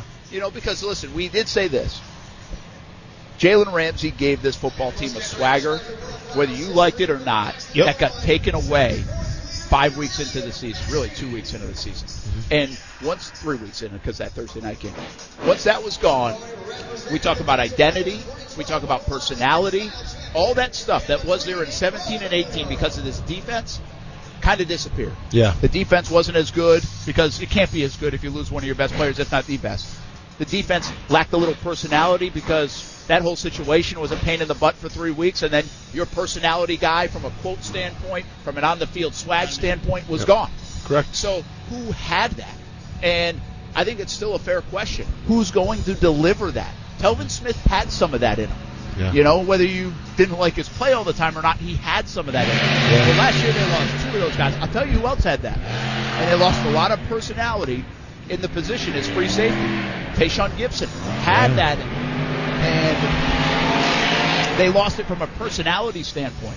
So that's what I'm talking about. When Yeah. you build your teams, you need some personality. Good call. What's really interesting is Gardner Minshew may elevate it to an nth degree Absolutely. on the offensive side at quarterback, which Yeah. is something this franchise has never had from that position in terms of that kind of swag, personality. Yeah. He's that guy. Sure. I, I said it last year. The identity of this football team is Gardner Minshew, You're right. Yeah. and, and that might not be a bad thing, Yeah. but it was. Well- and you need more of, you need a little personality in your football team. Well, and we talk personality too, Brent. Obviously, like you know, Calais Campbell, fantastic dude. You know, I don't think he's really that rough around the edges type of guy. I don't think Josh Allen or really Yannick Ngakoue are either. But you want to talk about in terms of swag and energy. If you could somehow maintain Yannick Ngakoue and keep developing Josh Allen, you might have something there at the bookends where they can kind of bring some of that swag that you know is lost with Jalen Ramsey now. Yannick Ngakoue did tweet a little bit. We'll share them. Oh, can't wait. What else is coming up? Included uh, your thoughts on an MMA minute, and your fight is a, a week away. Uh, plus the UNF Ospreys. 20th win in a record-breaking season in the regular season. Now they got to go try to get to the NCAA tournament. All that and more football when we come back. Action Sports Jax on ESPN 690. Everybody was like, we want to see how the Georgia offensive line is going to do. First thing, first play, we got a flea flicker. Guess what dog is barking first? The Georgia Bulldog. And like, that's one time I seen the stadium. I played in the stadium a lot. I played in the games, a whole bunch of games at home. But that's one time I see the stadium like just erupt and just shake. Like I couldn't hear anything. Like it was one of the most exciting moments ever. That is Solomon Kindley, offensive lineman from Georgia, and he is a big dude, man. 6'3", and he said there's some eights in there as well. 336 pounds. He's a mauler. Big boy. And what a great personality, guy. He's from Raines High School. The the fun part for us, this is what's cool about doing local sports. I think this is why we do it. This is the fun part to me. Yeah. We told the story when he was a sophomore at Raines in the summer. Now he's a big dude Sure. right? I mean, Yeah. he's he's in his 300s Yeah. playing offensive line as a sophomore, I think it was, and he's a lifeguard in the summer. at Okay. the Raines pool. and so we had a great, we had a fun story with it. We did on the TV side, and now you think six years later, seven years later, he's going to the NFL, and he's Yeah. going to be a good player in the NFL, I think. But the personality from that shy kid on camera as a sophomore lifeguard Yeah. to now where he is just oozing with personality, Yeah. man. For an offensive lineman who's usually those guys are usually pretty quiet. They're, they're, they're, kind of in their own little world and everything. and, and you- Brent, you, you said it, man. Like that's what you live for, right? Is it's watching those guys grow, right? It's, it's watching them come from you know like being a lifeguard, being the quiet kid, now all of a sudden on the biggest stage in the NFL, getting ready to you know realize his dreams. There's nothing better than just getting you know to kind of basically buying a ticket and taking the ride with them. Well, hey, here's the deal. You know who knows a lot about that? Yeah. Our next guest. Uh, Matthew Driscoll, the UNF men's basketball coach, joined us on Action Sports Jax on ESPN 690. And by the way, we appreciate everybody hanging with us. We're at the Monster Jam. You hear the trucks ripping and roaring. We got some music going on. We got a lot of background noise. Oh, yeah. But hopefully you can hear us okay. Hopefully you can hear Coach as well. Coach, you just heard us talk about Solomon Kindley. That's what it's all about, right? Hey, let me let me ask you this question: If he comes off the edge and does a cannonball as a lifeguard at 145 pounds, I think his wave alone would allow me to perplex me out of the water if I needed saved. So, I think when you have someone that size as a lifeguard, you have multiple things you can get accomplished. well, well, that's the thing. Being a, being a lifeguard, Brett, like, did he even have to swim to somebody? Like, I feel like you can just, if you're that tall, touch the ground and walk over to somebody and save them, man. Like, I feel like he's got it made as a lifeguard. He might even scare people out of the water. You know, if you're drowning, he might, hey, get out of the water. You'd be all right. I'm out. Sometimes that's what they say about me when I coach them hard. Hey, There but we go. Coach Perkins, one of our assistants, one of his childhood friends growing up, one of his best friends used to drive Bigfoot. And uh, it was really, really cool. And yeah, he really, really loved driving it. When we were at Wyoming, believe it or not, we couldn't do the Monster Jam, but we had indoor rodeos. And I'm going to tell you what, those were a lot of fun. A lot of dirt being kicked around, a lot of a lot of prodding and you know what. And uh, so, hey, here, here's what I want to know. Like, if you guys want to go out on a sunny day in Florida with 60 degrees, why not get an Oakley sunglasses contract and go sit on the other side of the stadium where the sun's shining, and then maybe you won't look like you're freezing like you look like on the radio right now. Brett, I mean, hey, I'm not gonna lie. Coach is making some great points right now. He okay, is. He's making some fantastic points. Coach, it's been a battle. I have no idea where they're going to put me. There's restrictions all over. I've got 10 power Hey. outlets right in front of me, and they all didn't work. How about, how about Home Depot and the chimney? How about like sell a couple chimneys online while you're doing the show? I mean something. Yeah, tomorrow, I think Monday will be at the beach. Hopefully it's 85 Now we're sunny. talking. it's a very good point. Hey, congratulations, man. 20th win last night. 13th win in A-Sun play, which is a school record. Uh, and you talk about watching a team grow and, and guys grow. You got a fantastic group of seniors, and uh, it's on to the A-Sun tournament. Well, first of all, first in six years, it's the third time we've won 20, and we've got another opportunity. You know, depending on how this thing shakes out tomorrow, we're off, which is really, really great. And you never know what can happen. Liberty's on the road, and they're obviously a half a game ahead of us, but Lipscomb's a tough out. They're very, very good at home, and if things don't go Liberty's way, we could also be champions in the regular season, which means a lot and says a lot about this group that we have. But tonight I'll be recruiting with the rest of the staff. Tomorrow we'll be out recruiting with the rest of the staff, trying to get ready for what's at hand when these guys leave us. But you go into Sunday, you're in your preparation. Your install, like football would do, Austin, back when you played. Absolutely. And then Monday, you fine tune it a little bit.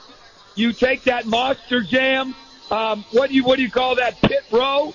And you put a couple tweaks and a couple uh, your torques. And then next thing you know, you tip it off at home as the number two seed Tuesday night at seven o'clock. So definitely locked and loaded. Garrett Sams became the third player in Division One history to get over 1,500 points. Ivan Gandia-Rosa will lead the league for the first time ever in the history of the league in assists for three straight years. Wajid Aminu's got a chance to be the all-time leading rebounder, his all-time leader in blocks already, and should be defensive. Not only should he be defensive player of the year, listen to this crazy stat. He has more blocks in the A-Sun than six teams do as a team combined. Wow, Dang. Let me re- let me repeat that. He's Wow. got more blocks. We lead the league in blocks again. He's got more blocks in the A Sun than six teams have in the A Sun. So Throwing block parties out here, a, Brent. We have I a lot like of it. good stuff going on. That's awesome. Uh, great stuff. Uh, so, coach, you know, obviously with the tournament coming up now, I mean, you have to approach it as obviously you have to take care of business yourselves, but at the same time, you can kind of expect who your opponents are going to be a little bit. So, how much goes into it of scouting other teams and kind of having the idea of who you're going to play, and then obviously how much goes into just taking care of yourselves and making sure you guys handle business? Well, uh, I will tell you this, Austin. I know being a former athlete, you understanding this. coaches are always in preparation mode. We're never happy, even though I really need to enjoy more of what just transpired, but we're always on to the next thing, sort of like Jay-Z says. And, and he's not talking about Beyonce on the left, on the left. However, the left column is at where you want to be, right? So Absolutely. being with Beyonce ain't bad, but you know, the thing that we do right now is, is we're getting locked into who it might be.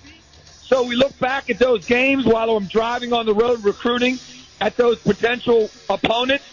And then the other thing is you really have to understand who you are and see where you can tighten the ship a little bit and really make sure your guys are physically and really spiritually in the sense that their their mental togetherness and their mental esprit de corps is at a high because it's all about survive and advance. Mm-hmm. And it doesn't matter if it's by one or 21. It's all about survive and advance. And as you go into this tournament, if you look at it, where there's there's only two teams in Florida that have 20 wins, us and Florida State, and the only team below us is Florida. So, like what we've done is really special, but we're in the A Sun, and it's a one bid league. So what you do on Tuesday night is the only thing that matters because we know from experience you can't win a championship unless you win the first game.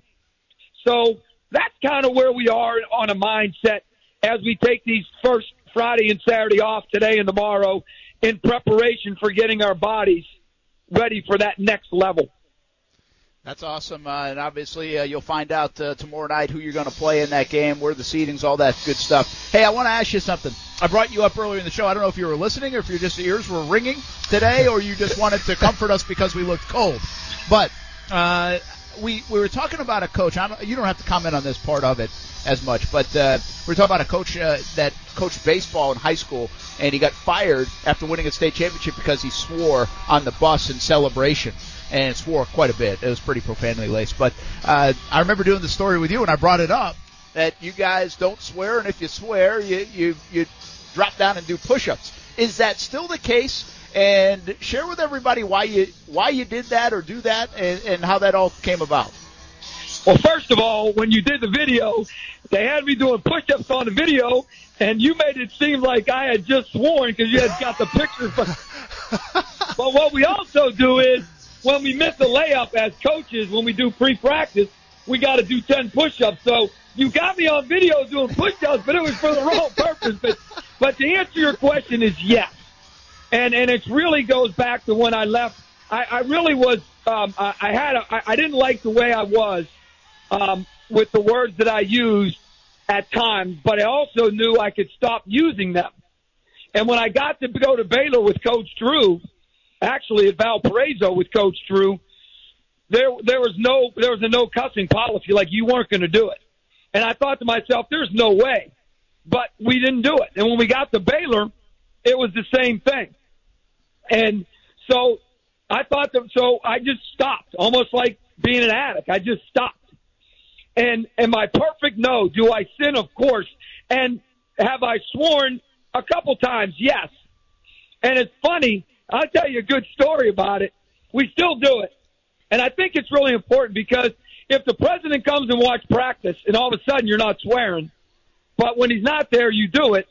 So then really are you true to who you are? If little children come to practice to watch practice and you don't swear, but when they leave you swear, well, why do you have to swear was kind of my mindset when we got the job.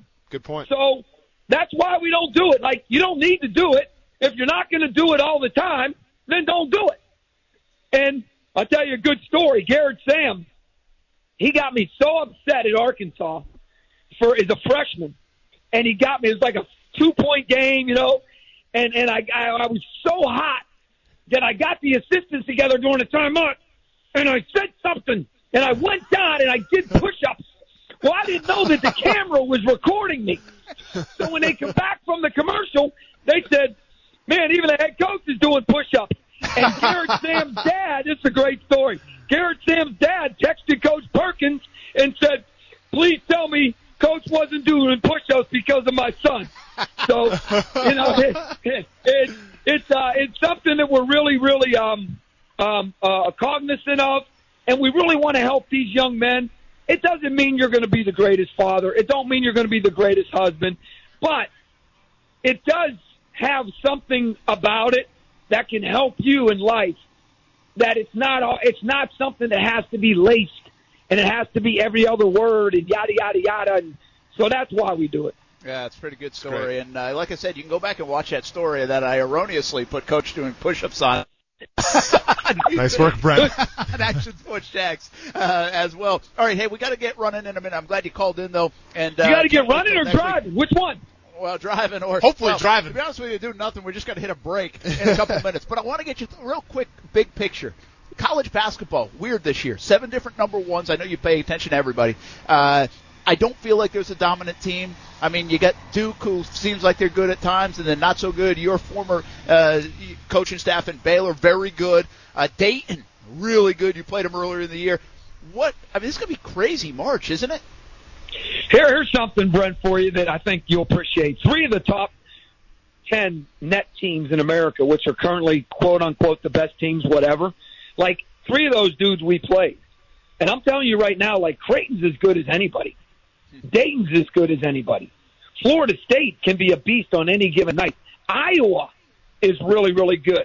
Florida, you know, I know everybody's up and down about them. So, so my answer to your questions is in short mode, we probably got more people that have the opportunity to win a championship than we may have ever had in basketball before.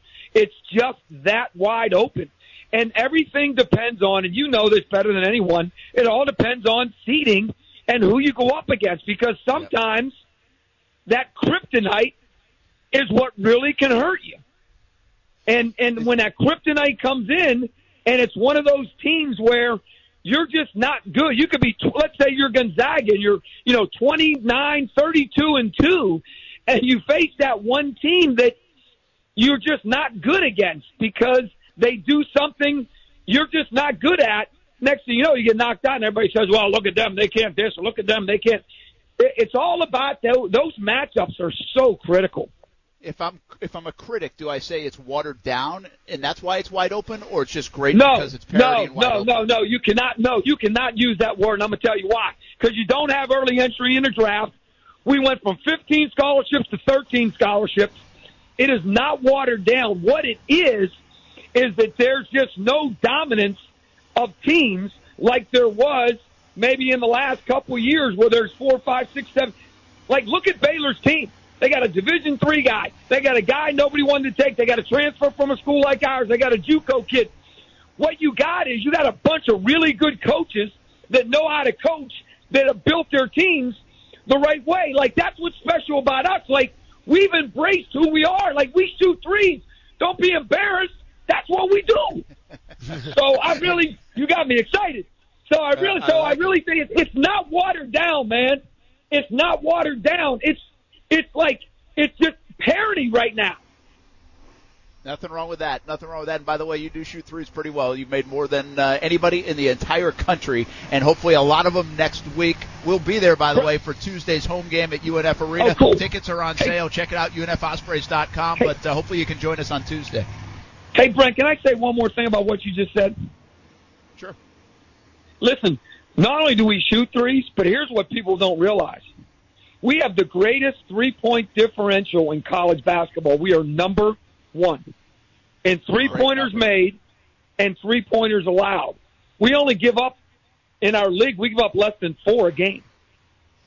So uh, there's some incredible statistic. Like we've made like we've scored like 1140 points from three, and we've given up like 435. Something like I don't have it in front of me, but my point is, like people think about the makes, they don't realize how well we guard it. We also lead the league in block shots. Like Wajid Aminu is going to be defensive player of the year again. So it isn't like we don't guard the arc as well too. So I'm really proud of our guys for that. We just got to continue to rebound better, you know. All right, listen, you got to go. I see what's going on behind you. You got great, maybe a little bit of sunlight. Get warm, get a Chimney, get an Oakley sponsorship, and thanks for having me on. See you, gentlemen. Hey, have a great weekend. Appreciate we'll it, Coach. Tuesday, and we'll get you a pair of those Oakleys if we get the Oakley sponsorship. You just let it led the uh, search for a sunglass sponsorship. Oh, I like love it. it. Uh, Coach Matthew Driscoll, UNF has done a fantastic job. Hey, they can get it done. Yeah. Uh, they can go to the NCAA tournament. They're three wins away, and as they would like to say, they're one and zero. That's all they're trying to be on Tuesday night. But they got to go one and zero three times, and they get a chance to dance in March. We'll be right back with an hour left of the week. We talk some more football, of course. A little bit more about Austin's fight coming up next week too. That's a week away. It's a big week for everybody around here. So lead off March. We'll be back. Action Sports Jackson, ESPN 690. Uh, I think that's uh that's fair to say. Uh, you know, like I said, I don't regret anything I did at Florida State, but I know I definitely could have accomplished more. You know, uh, I went to Florida State to win championships or to win games. Uh, obviously, that didn't go as planned, but um, God still put me here. He put me in this position to be here today. So um, uh, I'm blessed. That's Cam Akers, Florida State running back. I like this guy. I'm telling you, there are few people that I've said at the college level. You go to like a spring. I think the spring games are the most overrated Saturdays of the year. Yeah. I really do. Um, I mean, it's fine that they have them. I, I'm not. If you want to go and enjoy, that's fine. I just I don't put any stock into them at all. Like Sure. at all, none. Um, but I will say, when I watched Cam Akers in that spring game, his first year at Florida State, I was like, whoa, this cat is going to be good. Yeah. I mean, he looked the part, and he was good. But he was often, in my opinion, at Florida State, used wrong, used behind an offensive line that was horrific, Yeah. used in a stretch of years that were obviously not very good for Florida State and full of adversity all around the football team, offensively, quarterbacks, coaches, offensive line, and the rest. So I actually had asked him at the combine this week, I said, you know, with all due respect, you had a had a lot of great plays and, and had some great success at Florida State, but do you feel like there's so much left in the tank that we haven't seen yet? And that was his response to it. Yeah. Because I believe that. I really do. I think somebody's going to get a hold of Cam Akers, and they're going to utilize him the right way, and I think he's got a chance to be special. I, I thought he should have been more special in college than he was, and I don't really blame him for that. Sure. I don't know if that's the right thing to do or not. I blame more Florida State the way they used him or, or lack thereof and all the messes that they had going on. Yep. But they should have gotten more out of Cam Akers in his tenure at Florida State than they did. Maybe the NFL will get more out of him. Well, listen, and, and, and this is where the combine and this is where scouting comes in, right? Because it's like you said, Cam Akers played on some pretty bad teams in a pretty bad environment at Florida State. But every once in a while, you'd see these glimpses of Cam Akers, right? And you'd see these glimpses of brilliance. And then that's what NFL teams, I mean, you know, that's what they're all about, where they understand that sometimes, whether it's the circumstances of the coaching or the talent that you surround yourself with, it's not up to par. So with that being said, I think if Cam Akers can have a, a great combine, obviously, and, and nail the interview portion, his stock's only going to go up from there. And, and listen, it doesn't matter if you're a D3 guy, if you played in Canada, if you played at junior college, or if you're Cam Akers coming from a kind of a bad situation. Like, if you're good, you're good. And I think with Cam Akers, and scouts realize this as well, he is good. And I, I probably watched him to see maybe like a second round or the third round, um, you know, grade coming out of this combine. You know, I, how many guys does that happen to? You know, I think we talk about it in the NBA sometimes. It fascinates me that uh, we. I think we just mentioned it last week, like a Chandler Parsons or something. It's like, hey, good player, but wow, in the NBA, you know, you have that in the NBA. Yeah. A lot of small school guys Yep. end up in the NBA that you really even haven't heard about, and they get picked maybe in like the 18th overall pick or the 26th overall pick. You're like, wow, who is this guy? Sure. And now listen. These days, it seems like everybody in the NBA averages 18 points a game. like, if you don't average 18 points a game, you probably shouldn't be on the roster. You're not really good. Exactly. I hear I you. mean, Yeah. everybody averages like 12 to 18. Sure. It, it just feels like that. But uh, I think in the NFL, there's probably so many stories, you know, that jump out of players that were just okay in college, maybe underused in college, somewhat disappointing careers in college, and then perform better at the NFL level. We talk about the other side of it. We talk about these great guys that are picked high and they have so much expectation and they are busts. They fail. They don't live up to it. We don't talk about the other side. And see, I'm not talking about the guy that, uh, let's see, I'm going to try to find one real quick. Uh. Gosh, I can't even go. Well, listen, I, I'm not even talking about like the Gardner Minshew. Okay. Okay, like the Minshew that that he kind of is a journeyman in college, gets picked in the sixth round, and now obviously even this first year he outperformed, and, and we'll see what happens. Yeah. I'm not talking about that guy. I'm talking about the guy. How many times do we see a guy that is five star guy, four star guy, supposed to come in and be great at any position, Yeah. has an okay career, but then goes to the NFL and is like, boom, Blows up. has yeah. a great career. Sure. And again, I, I kind of just thinking of the top, so it's not like I've done any homework on it. I don't even know who else would be in that category. Yeah. I'm just telling you, I think Cam Akers could be in that category. Mm-hmm. No, I, I absolutely agree. Because listen, you you can't teach speed. You can't teach elusiveness. Sure, you, you can coach somebody on maybe having better instincts of where to hit the hole and everything at the running back position. But with what we've seen with Cam Akers, because I saw a lot of Florida State games last year, man, and like like I said, every once in a while, and it wasn't much to the help of his offensive line, but that guy broke loose for one, and he showed what he's capable of. So I think scouts are obviously intrigued by that. Obviously, scouts love speed, especially in the NFL now with these high scoring offense. That they love speed. They love to be able to put a guy in a, uh, you know, like whether it's in jet formation. I think Cam Akers can do a lot of that. You know what I'm saying? I think Cam Akers you can put up, up in a couple spots. So I think he's very intriguing from that standpoint. And once again, you, you can't teach speed. So I look for Cam Akers to have a great combine and then improve his stock. Do you think it matters at all? Like if you take a look at, uh, again, it's kind of a little bit of a different era, but right before uh, Cam Akers came was Dalvin Cook, Yeah. and I I like Dalvin Cook a lot.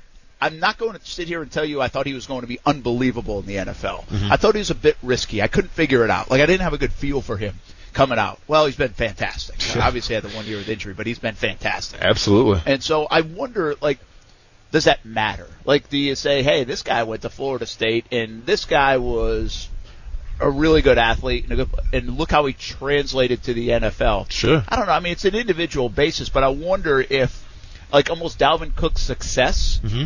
helps Cam Akers Yeah. climb boards a little bit. Well, and listen, and and it's always kind of a deceiving thing, right, to be a running back in college football. Because, for instance, look at the Wisconsin Badgers.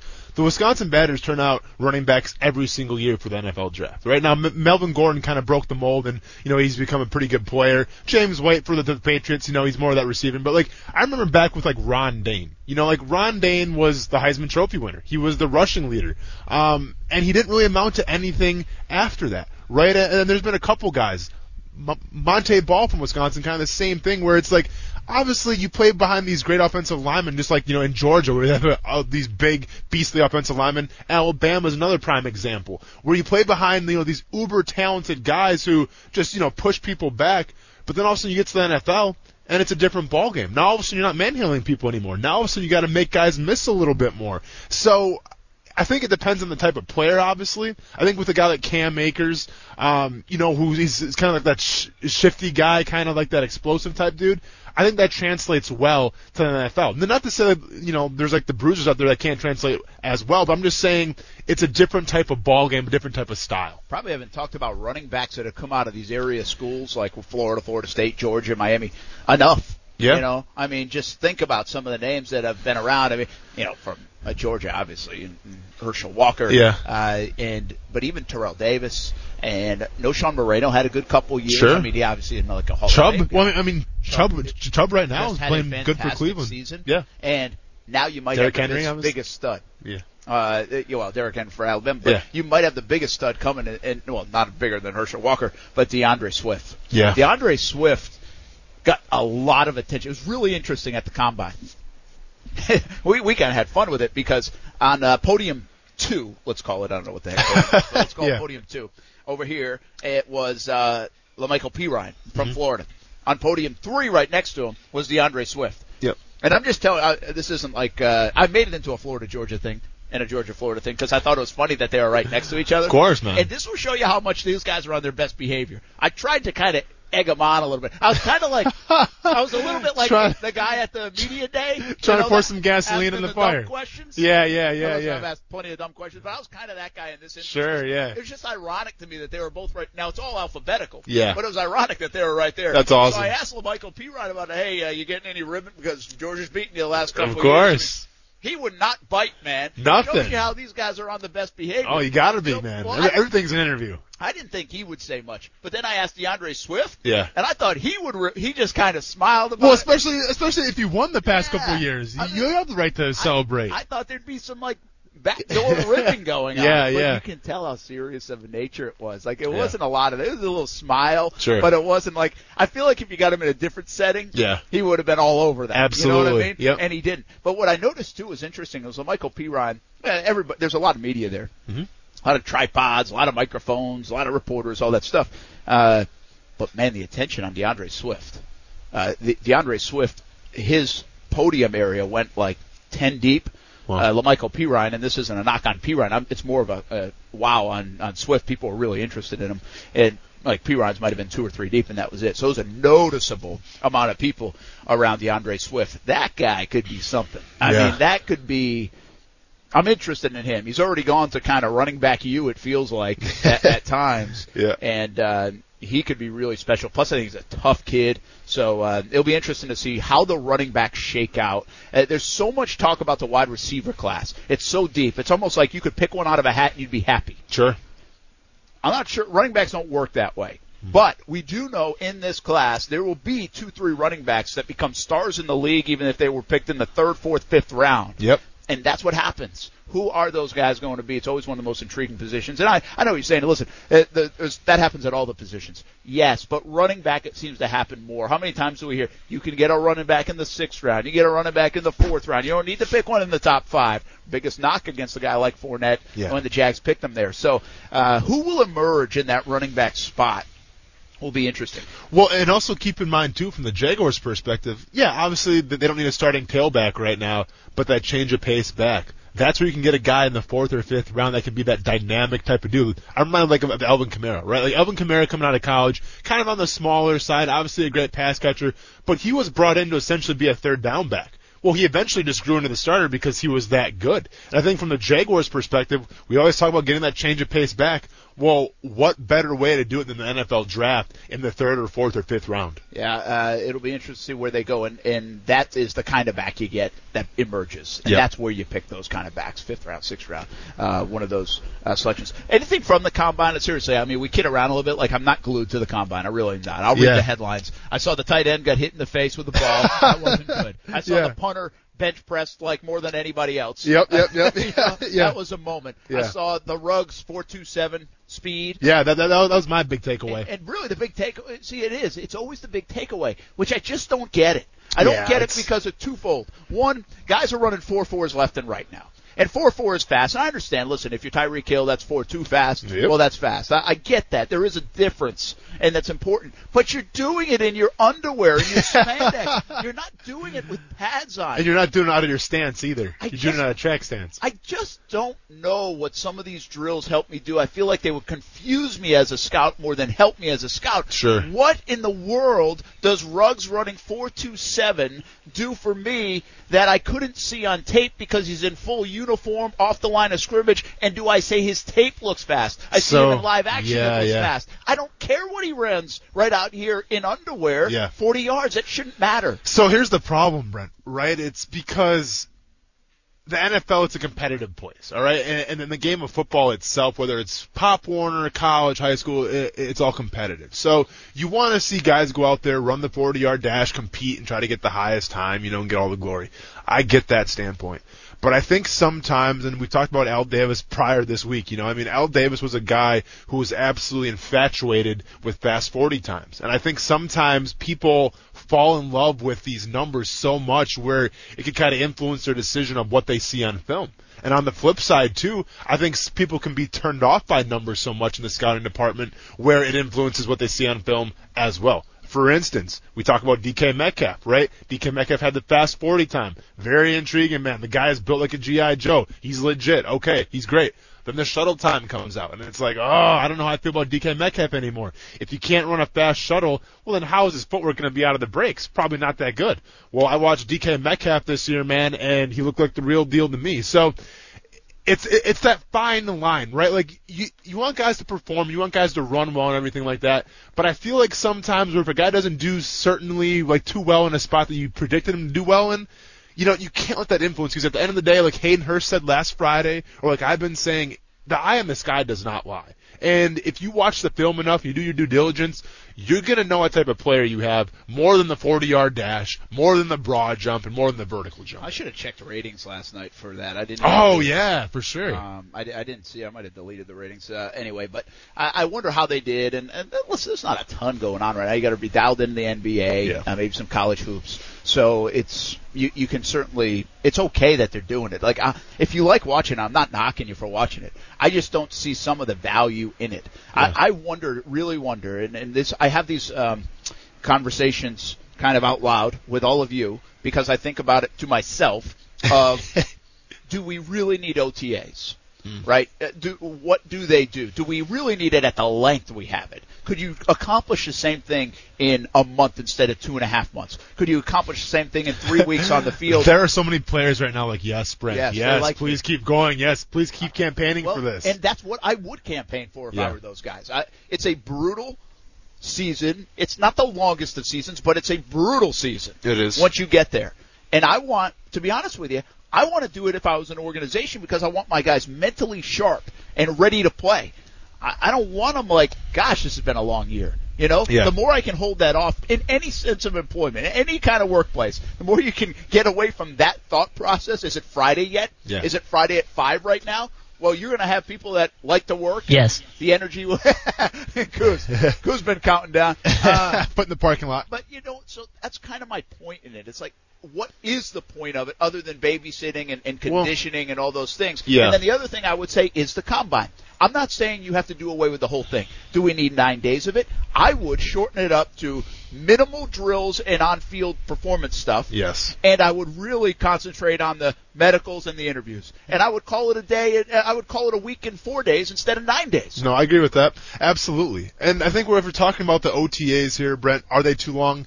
Absolutely. You know, and, and like it's funny because coaches use OTAs um, a little differently than you know. I mean, like than their peers. Like some coaches do it to kind of you know break in their new team, right? Like this is the tempo we're going to set this year. These are expectations. Let's get after it. And some coaches kind of slow it down a little bit with OTAs, and you know they teach.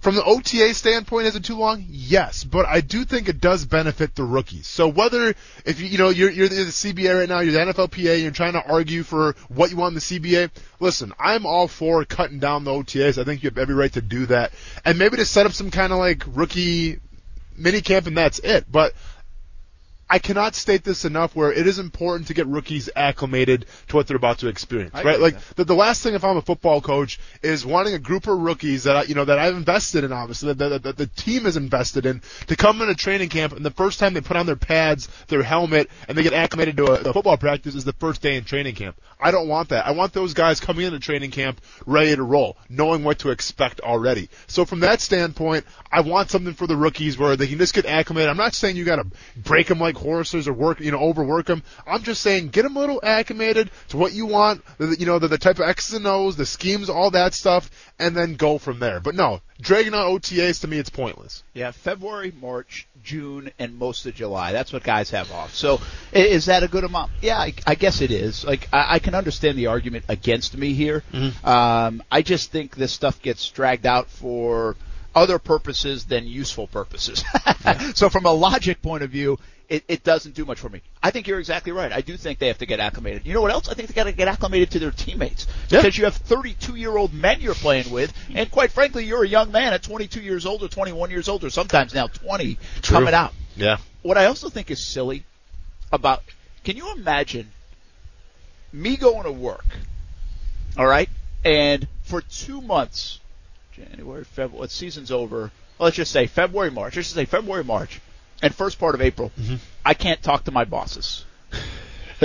like I don't Yeah, understand why you can't talk to the coaches. Yeah. I think that's dumb. Like I do I understand it? Yes, I understand what because people will abuse it and maybe coaches will they they'll demand too much. Well, you can restrict some of that. Sure. And, and by the way, do we really think they don't talk to the coaches? I know, right? I mean, are no people, comment. No comment from me, Brent. Are people monitoring their text messages? no, no comment for me, Brent.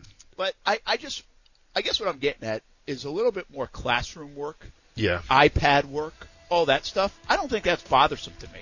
But I do think the have to be here, and then what you do is you bring. You don't have to be here. It's voluntary. You Yeah. say it's voluntary. Well, no, it's not. We No, that. We yeah, we've heard that before. Yes. So we, I mean, that's been a big deal here. Exactly. voluntary. And, and, and listen, and Is it voluntary? for- by the way, hurt the culture yeah. here in Jacksonville. Yeah. last year. And, and listen, I'm all for having the group of guys together in the weight room because I, I do think you build some kind of camaraderie there and everything like that. But to expect guys to be here when you say, you know, during OTAs and the quote unquote voluntary workouts, to me it's crazy because you're not dealing with college kids, okay? You're dealing with a bunch of grown men. And let's be honest here. If these grown men are not doing their due diligence and working out in the off season, they're not going to last too long. Okay, I mean that's just the way the league works, and I think they understand that. so out. yeah, exactly. So either you you work hard, obviously in the off season, and you, you prep your body for, for you know for the for the adversity ahead, or you don't and get cut. It's simple as that. And then guess what? You weed out the weak ones, like you just said. Yeah, we'll, we'll come back. We'll visit some of the big topics of the week. Uh, a little more on Austin's fight coming up. Some crazy headlines, balling and falling. A lot to do before the end of this one. We're live at Monster Jam tomorrow night. Get your tickets, monsterjam.com. As cheap as 15 bucks a piece. I like a lot of backs from the. I like watching Saquon, um, good friend of mine. I like watching all the backs that came through Georgia, doing a great job in their careers. I like watching Alvin Kamara and how they use him, as well as Christian McCaffrey. I think a lot of running backs are doing a lot of different, unique things, and especially a lot of backs here bring a lot of different stuff to the table. So I think a lot of eyes are on the running backs. That's D'Andre Swift. I think he's got a chance to be pretty special in the NFL. We'll see. It's hit or miss with the uh, running backs often, but uh, he could be a special one out of the uh, University of Georgia. Uh, there was a plane going by. Just I was trying to read. My eyes are going, man. I mean, I need to probably go see an eye doctor. But I mean, that, was kind of far away. But uh, I just want to give a shout out because the plane said Al and Abby. It's a boy. So congratulations on the little guy. I didn't see that plane. Yeah, so they had one of the you know the planes that dragged the message Yeah. across. So like, was that like one of those gender reveal videos? I That's a assume. different way to, Yeah. to reveal it. yeah, That's pretty cool. yeah. So People what- love that. If that was a gender reveal, Yeah. Who knew without Al and Abby knowing? Oh, I'm sure like a, a mom or a parent, because usually how it works, I think, and don't, I mean, don't get it twisted. I don't do the gender reveal things when I had Ronan. We just, hey, we went to the ultrasound, we saw what was on the screen, and I put two and two together, and I celebrated, and I fist pumped. Enough said, okay? Smart guy. I didn't, I didn't have to have this big party where we have everybody over, you know, so, but I think the way it works is, you know, if you're a couple, you go to, you know, you go get the ultrasound and everything, and then you tell them, like, hey, we don't want to know, but can you tell, like, our, our parent or something like that, or some kind of friend, so then they'll, they'll contact the friend, let them know, and then they have that information. They put it in I a think. they put it in a yeah an envelope, and you can There either you open it or not open it. Okay. Did you So- did you see the one that with the Cubs yesterday? Yeah, I did. Was that um, what's his name? Uh, why can't I, Kris Bryant that hit it? Uh, I'm Or not that somebody different? I'm not See, sure that I mean, I I, saw the thing. I just I saw it, yeah, and then I saw it was the Cubs. I'm like, uh, uh, that's enough of that. So then I didn't see what it was. Yeah. I So. see you and Kaylee might have to get into it. She loves the Cubs all of a sudden. Kaylee, I can't. Why? All of a sudden, where's this coming I from? don't know. I mean, Come it's on. weird. Kaylee's the greatest. Yeah. Kaylee, she loves. She, she's the other day. She like wouldn't get off the couch. She was watching uh, Tampa and the Yankees spring training. Okay. I'm, I'm not mad at that. I thought you were gonna say something like Desperate Housewives. I'm like, oh, no, okay. watching it like it was like Game Six of the World Series. though. I mean, it's unbelievable. Oh, by the way, how many Astros have been hit so far in spring training? Have you seen that? They lead I- the league. Oh But man. The crazy thing is, listen, don't hit the Astros wearing number 78 on their jersey. I mean, wait until the. I mean, what's his name has been hit? Yeah. Uh, Altuve. Yeah, he has been hit. But nobody's hit like nobody. None of the seven. I saw all seven on, Yeah. on social media, and I didn't think any of the seven looked like super intentional. Like I'm coming after you. You'll know when yeah. it's really intentional. Yeah, Fred, this is just, this is a little sampler platter, okay? This is a little appetizer. Wait till the season starts and then see what happens. We're talking a full course meal. Uh, absolutely. A couple of comments on social media. JPC 1488 says uh, he was playing behind a bunch of turnstiles. Amazing he was able to do anything playing with those clowns. Uh, talking about uh, Cam Akers behind Yeah. Florida State. I think some people interpreted that I didn't uh, that that Cam. If you had to listen to the segment, if you just read my tweet, you might have thought that I said Cam Akers wasn't any good in college. I didn't mean it by that. I thought he could have been better because they misused him in college, Yeah. and therefore, if he finds the right place and they use him right in the NFL, does he have a chance to have a better career than many people think? Uh, so, um, Clarifying. Words don't do it justice. Yeah. But uh, Jax Dan jumps in. Great examples. I love when people listen to the show and and uh, jump in on the conversations. We Right. always invite you to do so. Uh, Stefon Diggs was a huge five star recruit. Ended up going to Maryland. Remember, they had the whole Florida thing where he was going to be a Florida. Went to Maryland still put up good numbers, but not huge, mostly due to QB play, and they're Maryland, Sure. but has become an NFL star. Yeah. Good one. Good. He's like got that. another one for us. Chris Jones, Kansas City DT, another example. Big time recruit. Where'd he Uh, even go to college? college. Yeah, I don't know. Is Chris Jones an Auburn guy? I don't. That's a good call there. Look it up and let me know what you get. I got So, you. Anyway, that's a good couple examples of it. Uh, Stefon Diggs a great call. That's that's what I was talking about with Cam Akers. Ooh, Mississippi State. Ah, ring that bell, but we don't have it. and literally, the, the muscle memory in me was reaching for the bell, and then uh, I remembered that I'm outside at uh, TIAA Bank Field right now, not back at the home base at the studio. Chris Jones, eh, Mississippi State. Interesting. It's so funny how some guys you know exactly where they went to school. Yeah. And others. Nicely done, Coos. Sorry, I had to go run. I tripped over the uh, the camera. As you did. I was gonna Yep. say uh, that was like the hardest thing you've done all week. Easily. that was a long run for you, Coos. It was it was a little much. Uh, hey, I want to do, uh, we're gonna do some uh, something that we are going to start, and why not right now? Yeah. Uh, called the MMA Minute. Yep. But you got your fight coming up. Uh, seriously, wanted to uh, talk a, a bit about it. It's in a week. You're only going to be with us for a couple of days next week because the fight's in Dallas. Yeah. We're still trying to throw together a watch party. I just can't get all the info together yet. I tell you what, it's Yeah. tricky. Yeah, We've had a couple of places that we that wanted to do it, Yep. but there are some rules and regulations Some, some with licensing UFC. stuff, yeah. That's really a giant pain in the you know what. Yep. Well, and the Uh, last thing we want to do is break the law and then have to like, you know, turn over our show to the authorities to try to pay for it. Yeah. So, yeah. But it is it's kind of ridiculous at the same time that we can't just buy Fight Pass Yeah. and watch the fight all I- together. I hear you, man. Um, so Preaching to and the choir, listen, Brent. people, I love you, but you ain't coming over my house.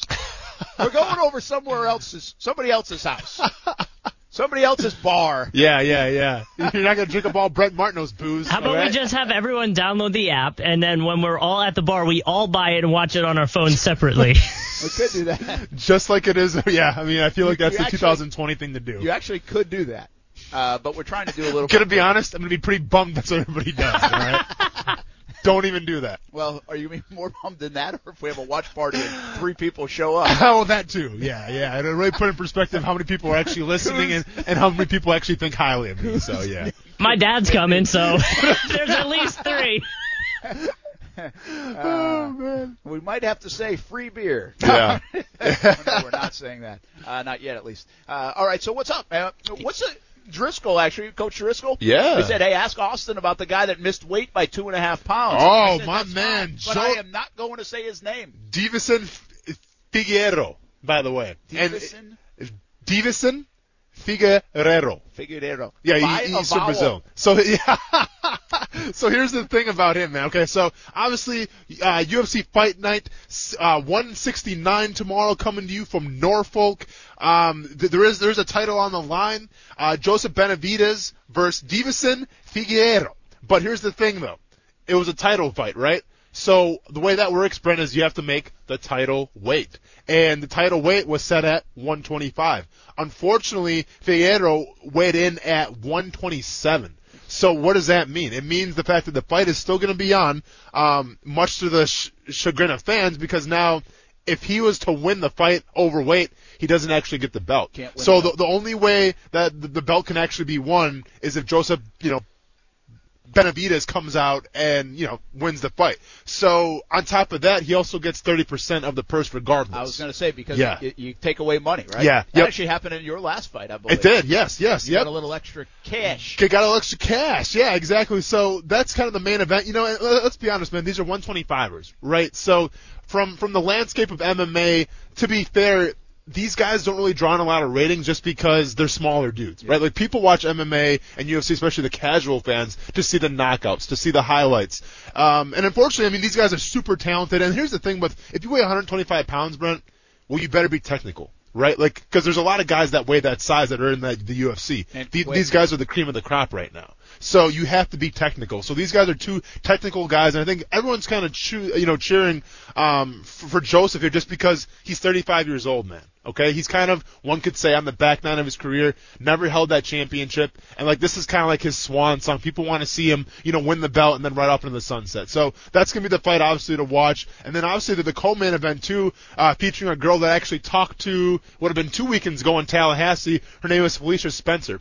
Felicia Spencer fights out of Orlando um, at an MMA place called The Jungle. She fought Cris Cyborg uh, her last fight Um, which you know it didn't go that didn't go her way. Obviously, Cris Cyborg is an animal. Brent, you've seen Cris Cyborg before. She's a very intimidating individual. Not with the UFC anymore. She's now in Bellator. But Felicia Spencer's taking on newcomer, and they're really making it hard for me. This fight card, Zahara You usually Fren- rattle these names off. yeah, Z- Zahara Ferendo Santos. Um, don't really know much about her. She's kind of uh, kind of on the come up right now. A great striker. Felicia Spencer's more of the ground person. She's got a great karate background, but relies more on her jujitsu jujitsu now. She's a complete fighter. Look for this the winner of this fight to maybe get um you know maybe maybe a title shot at 145 against Amanda Nunes. All right, uh, that is the MMA minute, which always will last more than a minute. By the way, I was gonna say what was it like five minutes? It's just a cool. No, it was like the, the MMA five minute. How confident are you going into your fight in a week? I'm super confident. So it's funny, right? Because obviously the fight is at hand, okay? And we're about a week away now. We are a week away now. So like, it's funny, the old me, especially the me that played football, like I would be hyped up right now, expelling all my energy, just going over the fight, thinking about it. But I really got into like a lot of like meditation, I guess you would say. Um, there's this app called Headspace that I love to use, and there's one feature on there they call it competition. And last night I was, you know, I was doing meditating for 15 minutes, and they had a great point.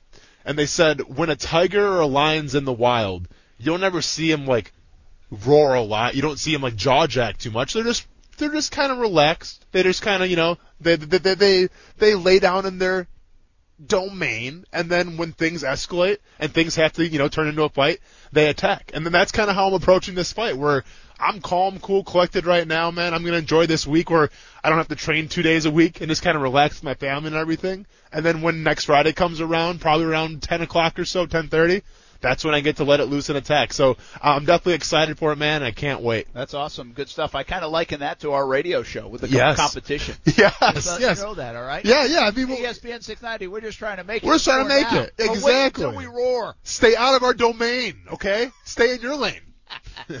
Hey, a couple of funny stories to share. We like to do the crazy The headlines. Hit me with them, Brent. How about this way? Leap day is tomorrow, which is Saturday. Yes. Throws off the entire calendar, still results in one extra work day this year.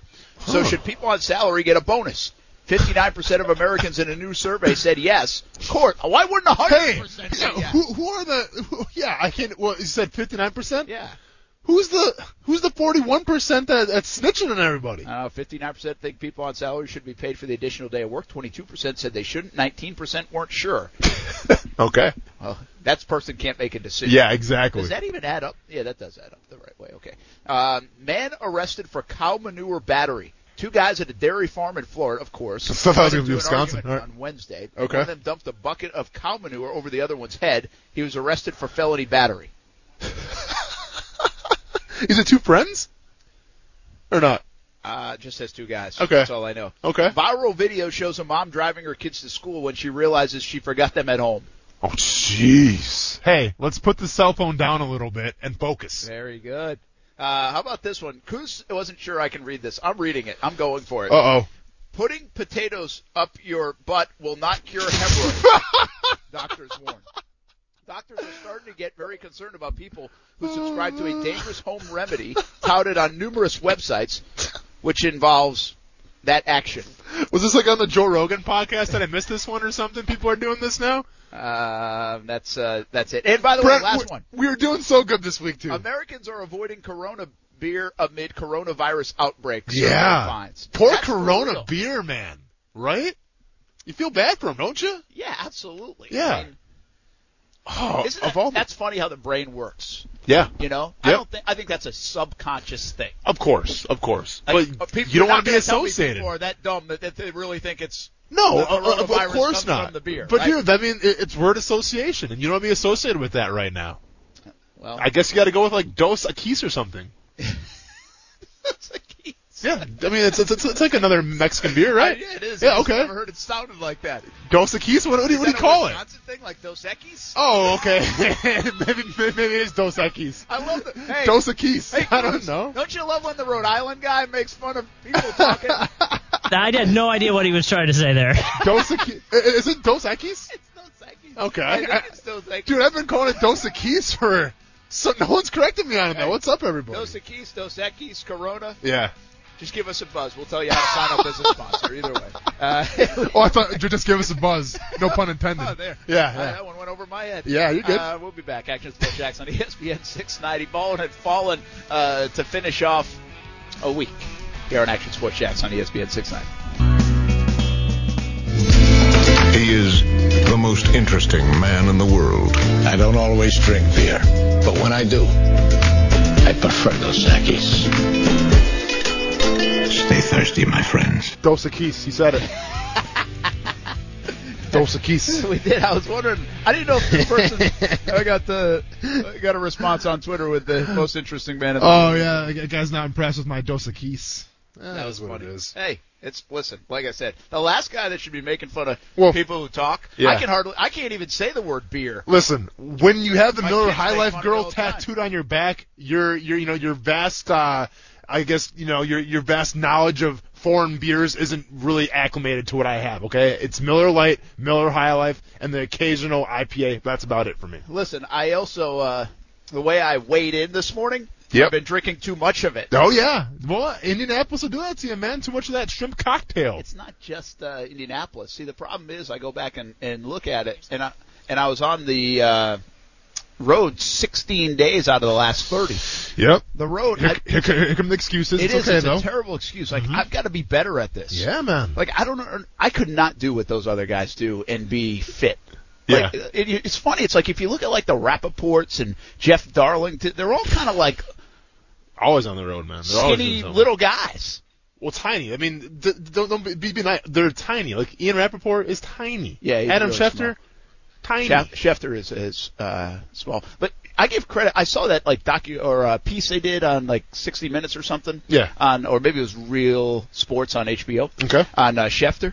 Yep. That guy, man, he's always working. He works a lot. Yeah. And he still finds time to get a workout in. Sure. Well, Brent, You got to make time to get Dude, the workout. We're, we're creatures of habit. You have to have the discipline. You got to set the schedule, and you have to abide by But it, man. Hold yourself accountable. workout. It's not and the here come workout. and here come the excuses It's the eating. And here come the excuses again. You get, it doesn't matter if you work out all the time if you don't eat right. well, no, but obviously, the more you work out, man, the more benefit you can have of eating a little, a little sloppy on the road, man. Because Yeah. at the end of the day, you have to burn more calories than you take in. Simple as that. That is simple math. Yeah. Uh, you know what else is uh, not simple math? The Dow Jones lately. By the way, good news to report. Down less than 400 points today. That's a win. that is a win. It Yeah. rallied. It was almost a thousand Yeah. down again, and it rallied. Hey, hey, CBA, can you fight for my 401k to go up a little more? Maybe add a little more to it, please? Because yeah, it's rough right I was now. thinking of this. All right, so I kind of looked into the 401k. Yeah. And I saw, and it was, I don't get all. I mean, it is what it is. And plus, I'm not I know, retiring. I'm, not hey, retiring. I'm 32 years old. yeah, I've got a long I, way to I go. have a while. We got the ups and downs to go. Yes, we do. So, uh, but I thought about this. Can you imagine the hit Shad Khan's 401k took this week? Yeah, that's a lot. I, I'm trying. I'm trying to imagine. Like, Like, I don't know what, what, what the price billionaires do. be. Like, I don't know if they invest yeah, like that much and Yeah. like a, if they. I mean, he has his own company, so Sure. I don't know how that works. But you get my idea. Like, if you have that much money yep, and you have money and uh, you must have a ton of money, like on the stock market. of course. And how much some of those people lost, like this week. yeah, Woo! but hey, Incredible. As Seinfeld has taught us, the market always fluctuates. It fluctuates goes up and it goes and down. it always usually goes up, kids. Yes. At the end of the day, if you look at it over the year, the Yes. decades, it usually trends. Uh, it's trending upward. Yep. All the time. Just, okay. Just don't invent. Just don't invest in the robot butcher like George is going to. People are like, uh, "Hey, should uh, you going to do economics today and politics on Monday?" or talk Seinfeld, or talk Seinfeld. or just Seinfeld. Yeah. Uh, which on occasion I don't get the Seinfeld references. Oh, uh, dude, I watch it a lot, but I did not watch like every episode twenty times over like a lot of people. I do. have, yes, I have. Uh, Ballin' and Fallen, what you got? Ballin' and Fallen. So Ballin' is going out to my girl. Uh, and let me bring up her name. It's been a hard day for names, man, but I should know this yeah. girl's name because she's And she's be legit. careful if you say my girl, then don't know her name. I know. My wife, no, okay. So, uh, it's going out to Oregon, um, basketball player Sabrina Loneskew, who was the first player in D1 history, men's or women's, to score 2K, 1,000 rebounds, and 1,000 assists. Impressive. So 2,000 points, 1,000 rebounds, and 1,000 It and the, and might the best be part, Ionescu.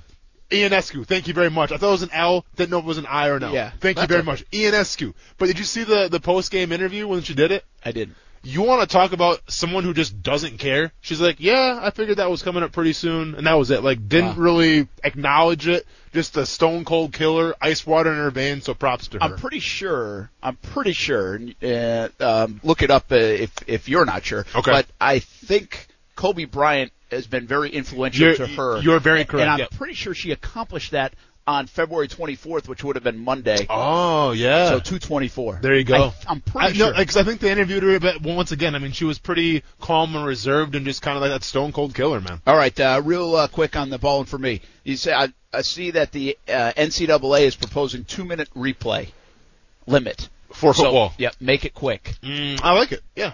Love it. Do it. Just make it quick. If Yep. we're going to do the replay, we have lost all. Um, what's the word I'm looking for? Uh, rhythm Okay. Yep. to games. Yep. In, in general, Yep. because of replay, because all you people want to get it right. Oh, here, here, Here goes you people. here comes you people. Just because you want to get it right, Careful now. now we can't even enjoy a game anymore. Yep. Yep. So make it swift. I like it. There it is. I like it. It, well, I don't know if it's going to get done, but at least they're exploring it. My fallen. And let's get a little Olivia Newton John in here. Let's get a little political.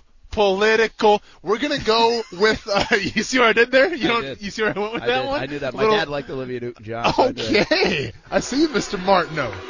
Kuz, I don't care. That was gold, you know it. um, but Ballin is going to, well, Garth Brooks played in Detroit, uh, the, the past couple of days, played at a concert in Detroit, okay? And sometimes what artists do is they'll cater to the crowd a little bit. Not sure why Garth Brooks had to cater to the Detroit crowd because you're Garth Brooks, but anyways, he rocked a Sanders 20 jersey. Now, if you're a football fan, you know the number, you know the last name, Barry Sanders. Obviously, he's a big deal in terms of Detroit. So Garth Brooks rocking a Barry Sanders jersey, obviously it makes the most sense. However, on social media, country music fans who aren't football fans thought he was trying to campaign for Bernie Sanders 2020. So obviously he was met with some blowback, um, you know, a lot of, I'm sure, rude comments, and I think him and Bernie Sanders have kind of gone back and forth, right, Brent? They have. I was Just- trying to find it. I Just in a jokingly manner, obviously. Yeah, uh, not Bernie, Barry. Oh, I'm sorry, Barry. Uh, so here's what happened. Barry Sanders said, "Hey Garth Brooks, want to be my VP?" Hashtag number 20 for 2020. Yeah. Because he saw all those uh, uh, tweets. Yep. And Garth says, "Hey Barry Sanders, I would run any race with you. Number 20 for 20. Uh, love you, pal." Yeah. Gee, I don't know why Garth doesn't say "love you, pal" to me. some of the, some of the comments that were found in his Instagram, um, because the best part is he posted a picture of the Barry Sanders jersey of the back of it, so it says Sanders 20. Robin Reynolds Wakefield said you should be you should have kept politics out of it. I'm done with you.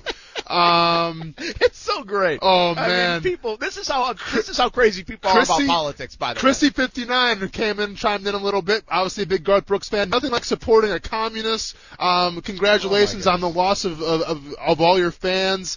How about going to a successful socialist country and doing some research? Oh yes, you can't because there aren't. Okay, man. By the way, at the very least, Garth Hey. should be able to make a country song Hey, out of this. Chrissy, Barry Sanders, come on, you've had to heard of the guy. Hey, uh, real quick, uh, Brian uh, Jones text uh, tweets in and says uh, we're probably both fallen because it's Ionescu, not Ionescu or whatever the heck you said. Ionescu, we're- We're fallen for Okay. our uh, pronunciation. Sorry, Yep. nice job, Brian. You're right, Ionescu. That does sound familiar now. Um, the fallen for me, real quick, Kuz. I know we got to get out of here. James Harden, you have the sound.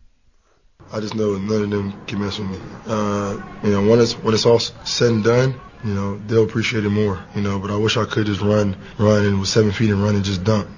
Like that takes no skill at all. I got to actually learn how to play basketball how to have skill. I take that any day.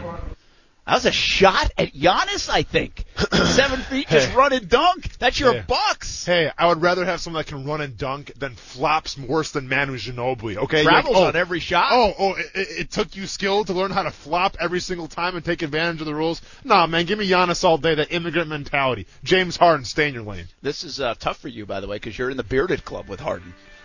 Was not, not anymore, man. I'll shave my beard if I have to in solidarity. to Giannis. Well, you're gonna have to do it to survive the coronavirus. No, that's That's true. No, no. Harden versus Lane next Friday night. The bout has been rescheduled in Houston instead of Dallas. Yeah. I don't know, man. I think that dude used to date a Kardashian. That guy's been through a lot. I'm sure he, he can come come through adversity with me. So I don't know, man. Hey, this is, I don't like my chances. This is great. We got Monster Jam tomorrow. You got you're bringing the family over. Um, hope everybody has a good weekend. But just a short time ago, they just left. They actually had the remote control cars out here. Oh, on, it was awesome. They, they, they, couldn't get us in the mix for that. What a playground that Dang. is for remote control cars here at the TIAA Bank. MonsterJam.com if you want some more tickets for tomorrow. There's still some tickets available. They start at 15 bucks. And uh, come on, have fun. Hope I'll tell you what, bro. We, we do some combine drills out here right now if you want, man. Yeah, we could. We, we could run could. those tires I gotta real go quick. do TV. Okay. And we'll have uh, girls state championship action from the land on CBS 47 and Fox 30. Have a good weekend, everybody. Thanks for hanging out with us on ESPN 690. When you need mealtime inspiration, it's worth shopping Kroger, where you'll find over 30,000 mouth-watering choices that excite your inner foodie. And no matter what tasty choice you make, you'll enjoy our everyday low prices, plus extra ways to save, like digital coupons worth over $600 each week. You can also save up to $1 off per gallon at the pump with fuel points. More savings and more inspiring flavors make shopping Kroger worth it every time. Kroger, fresh for everyone. Fuel restrictions apply.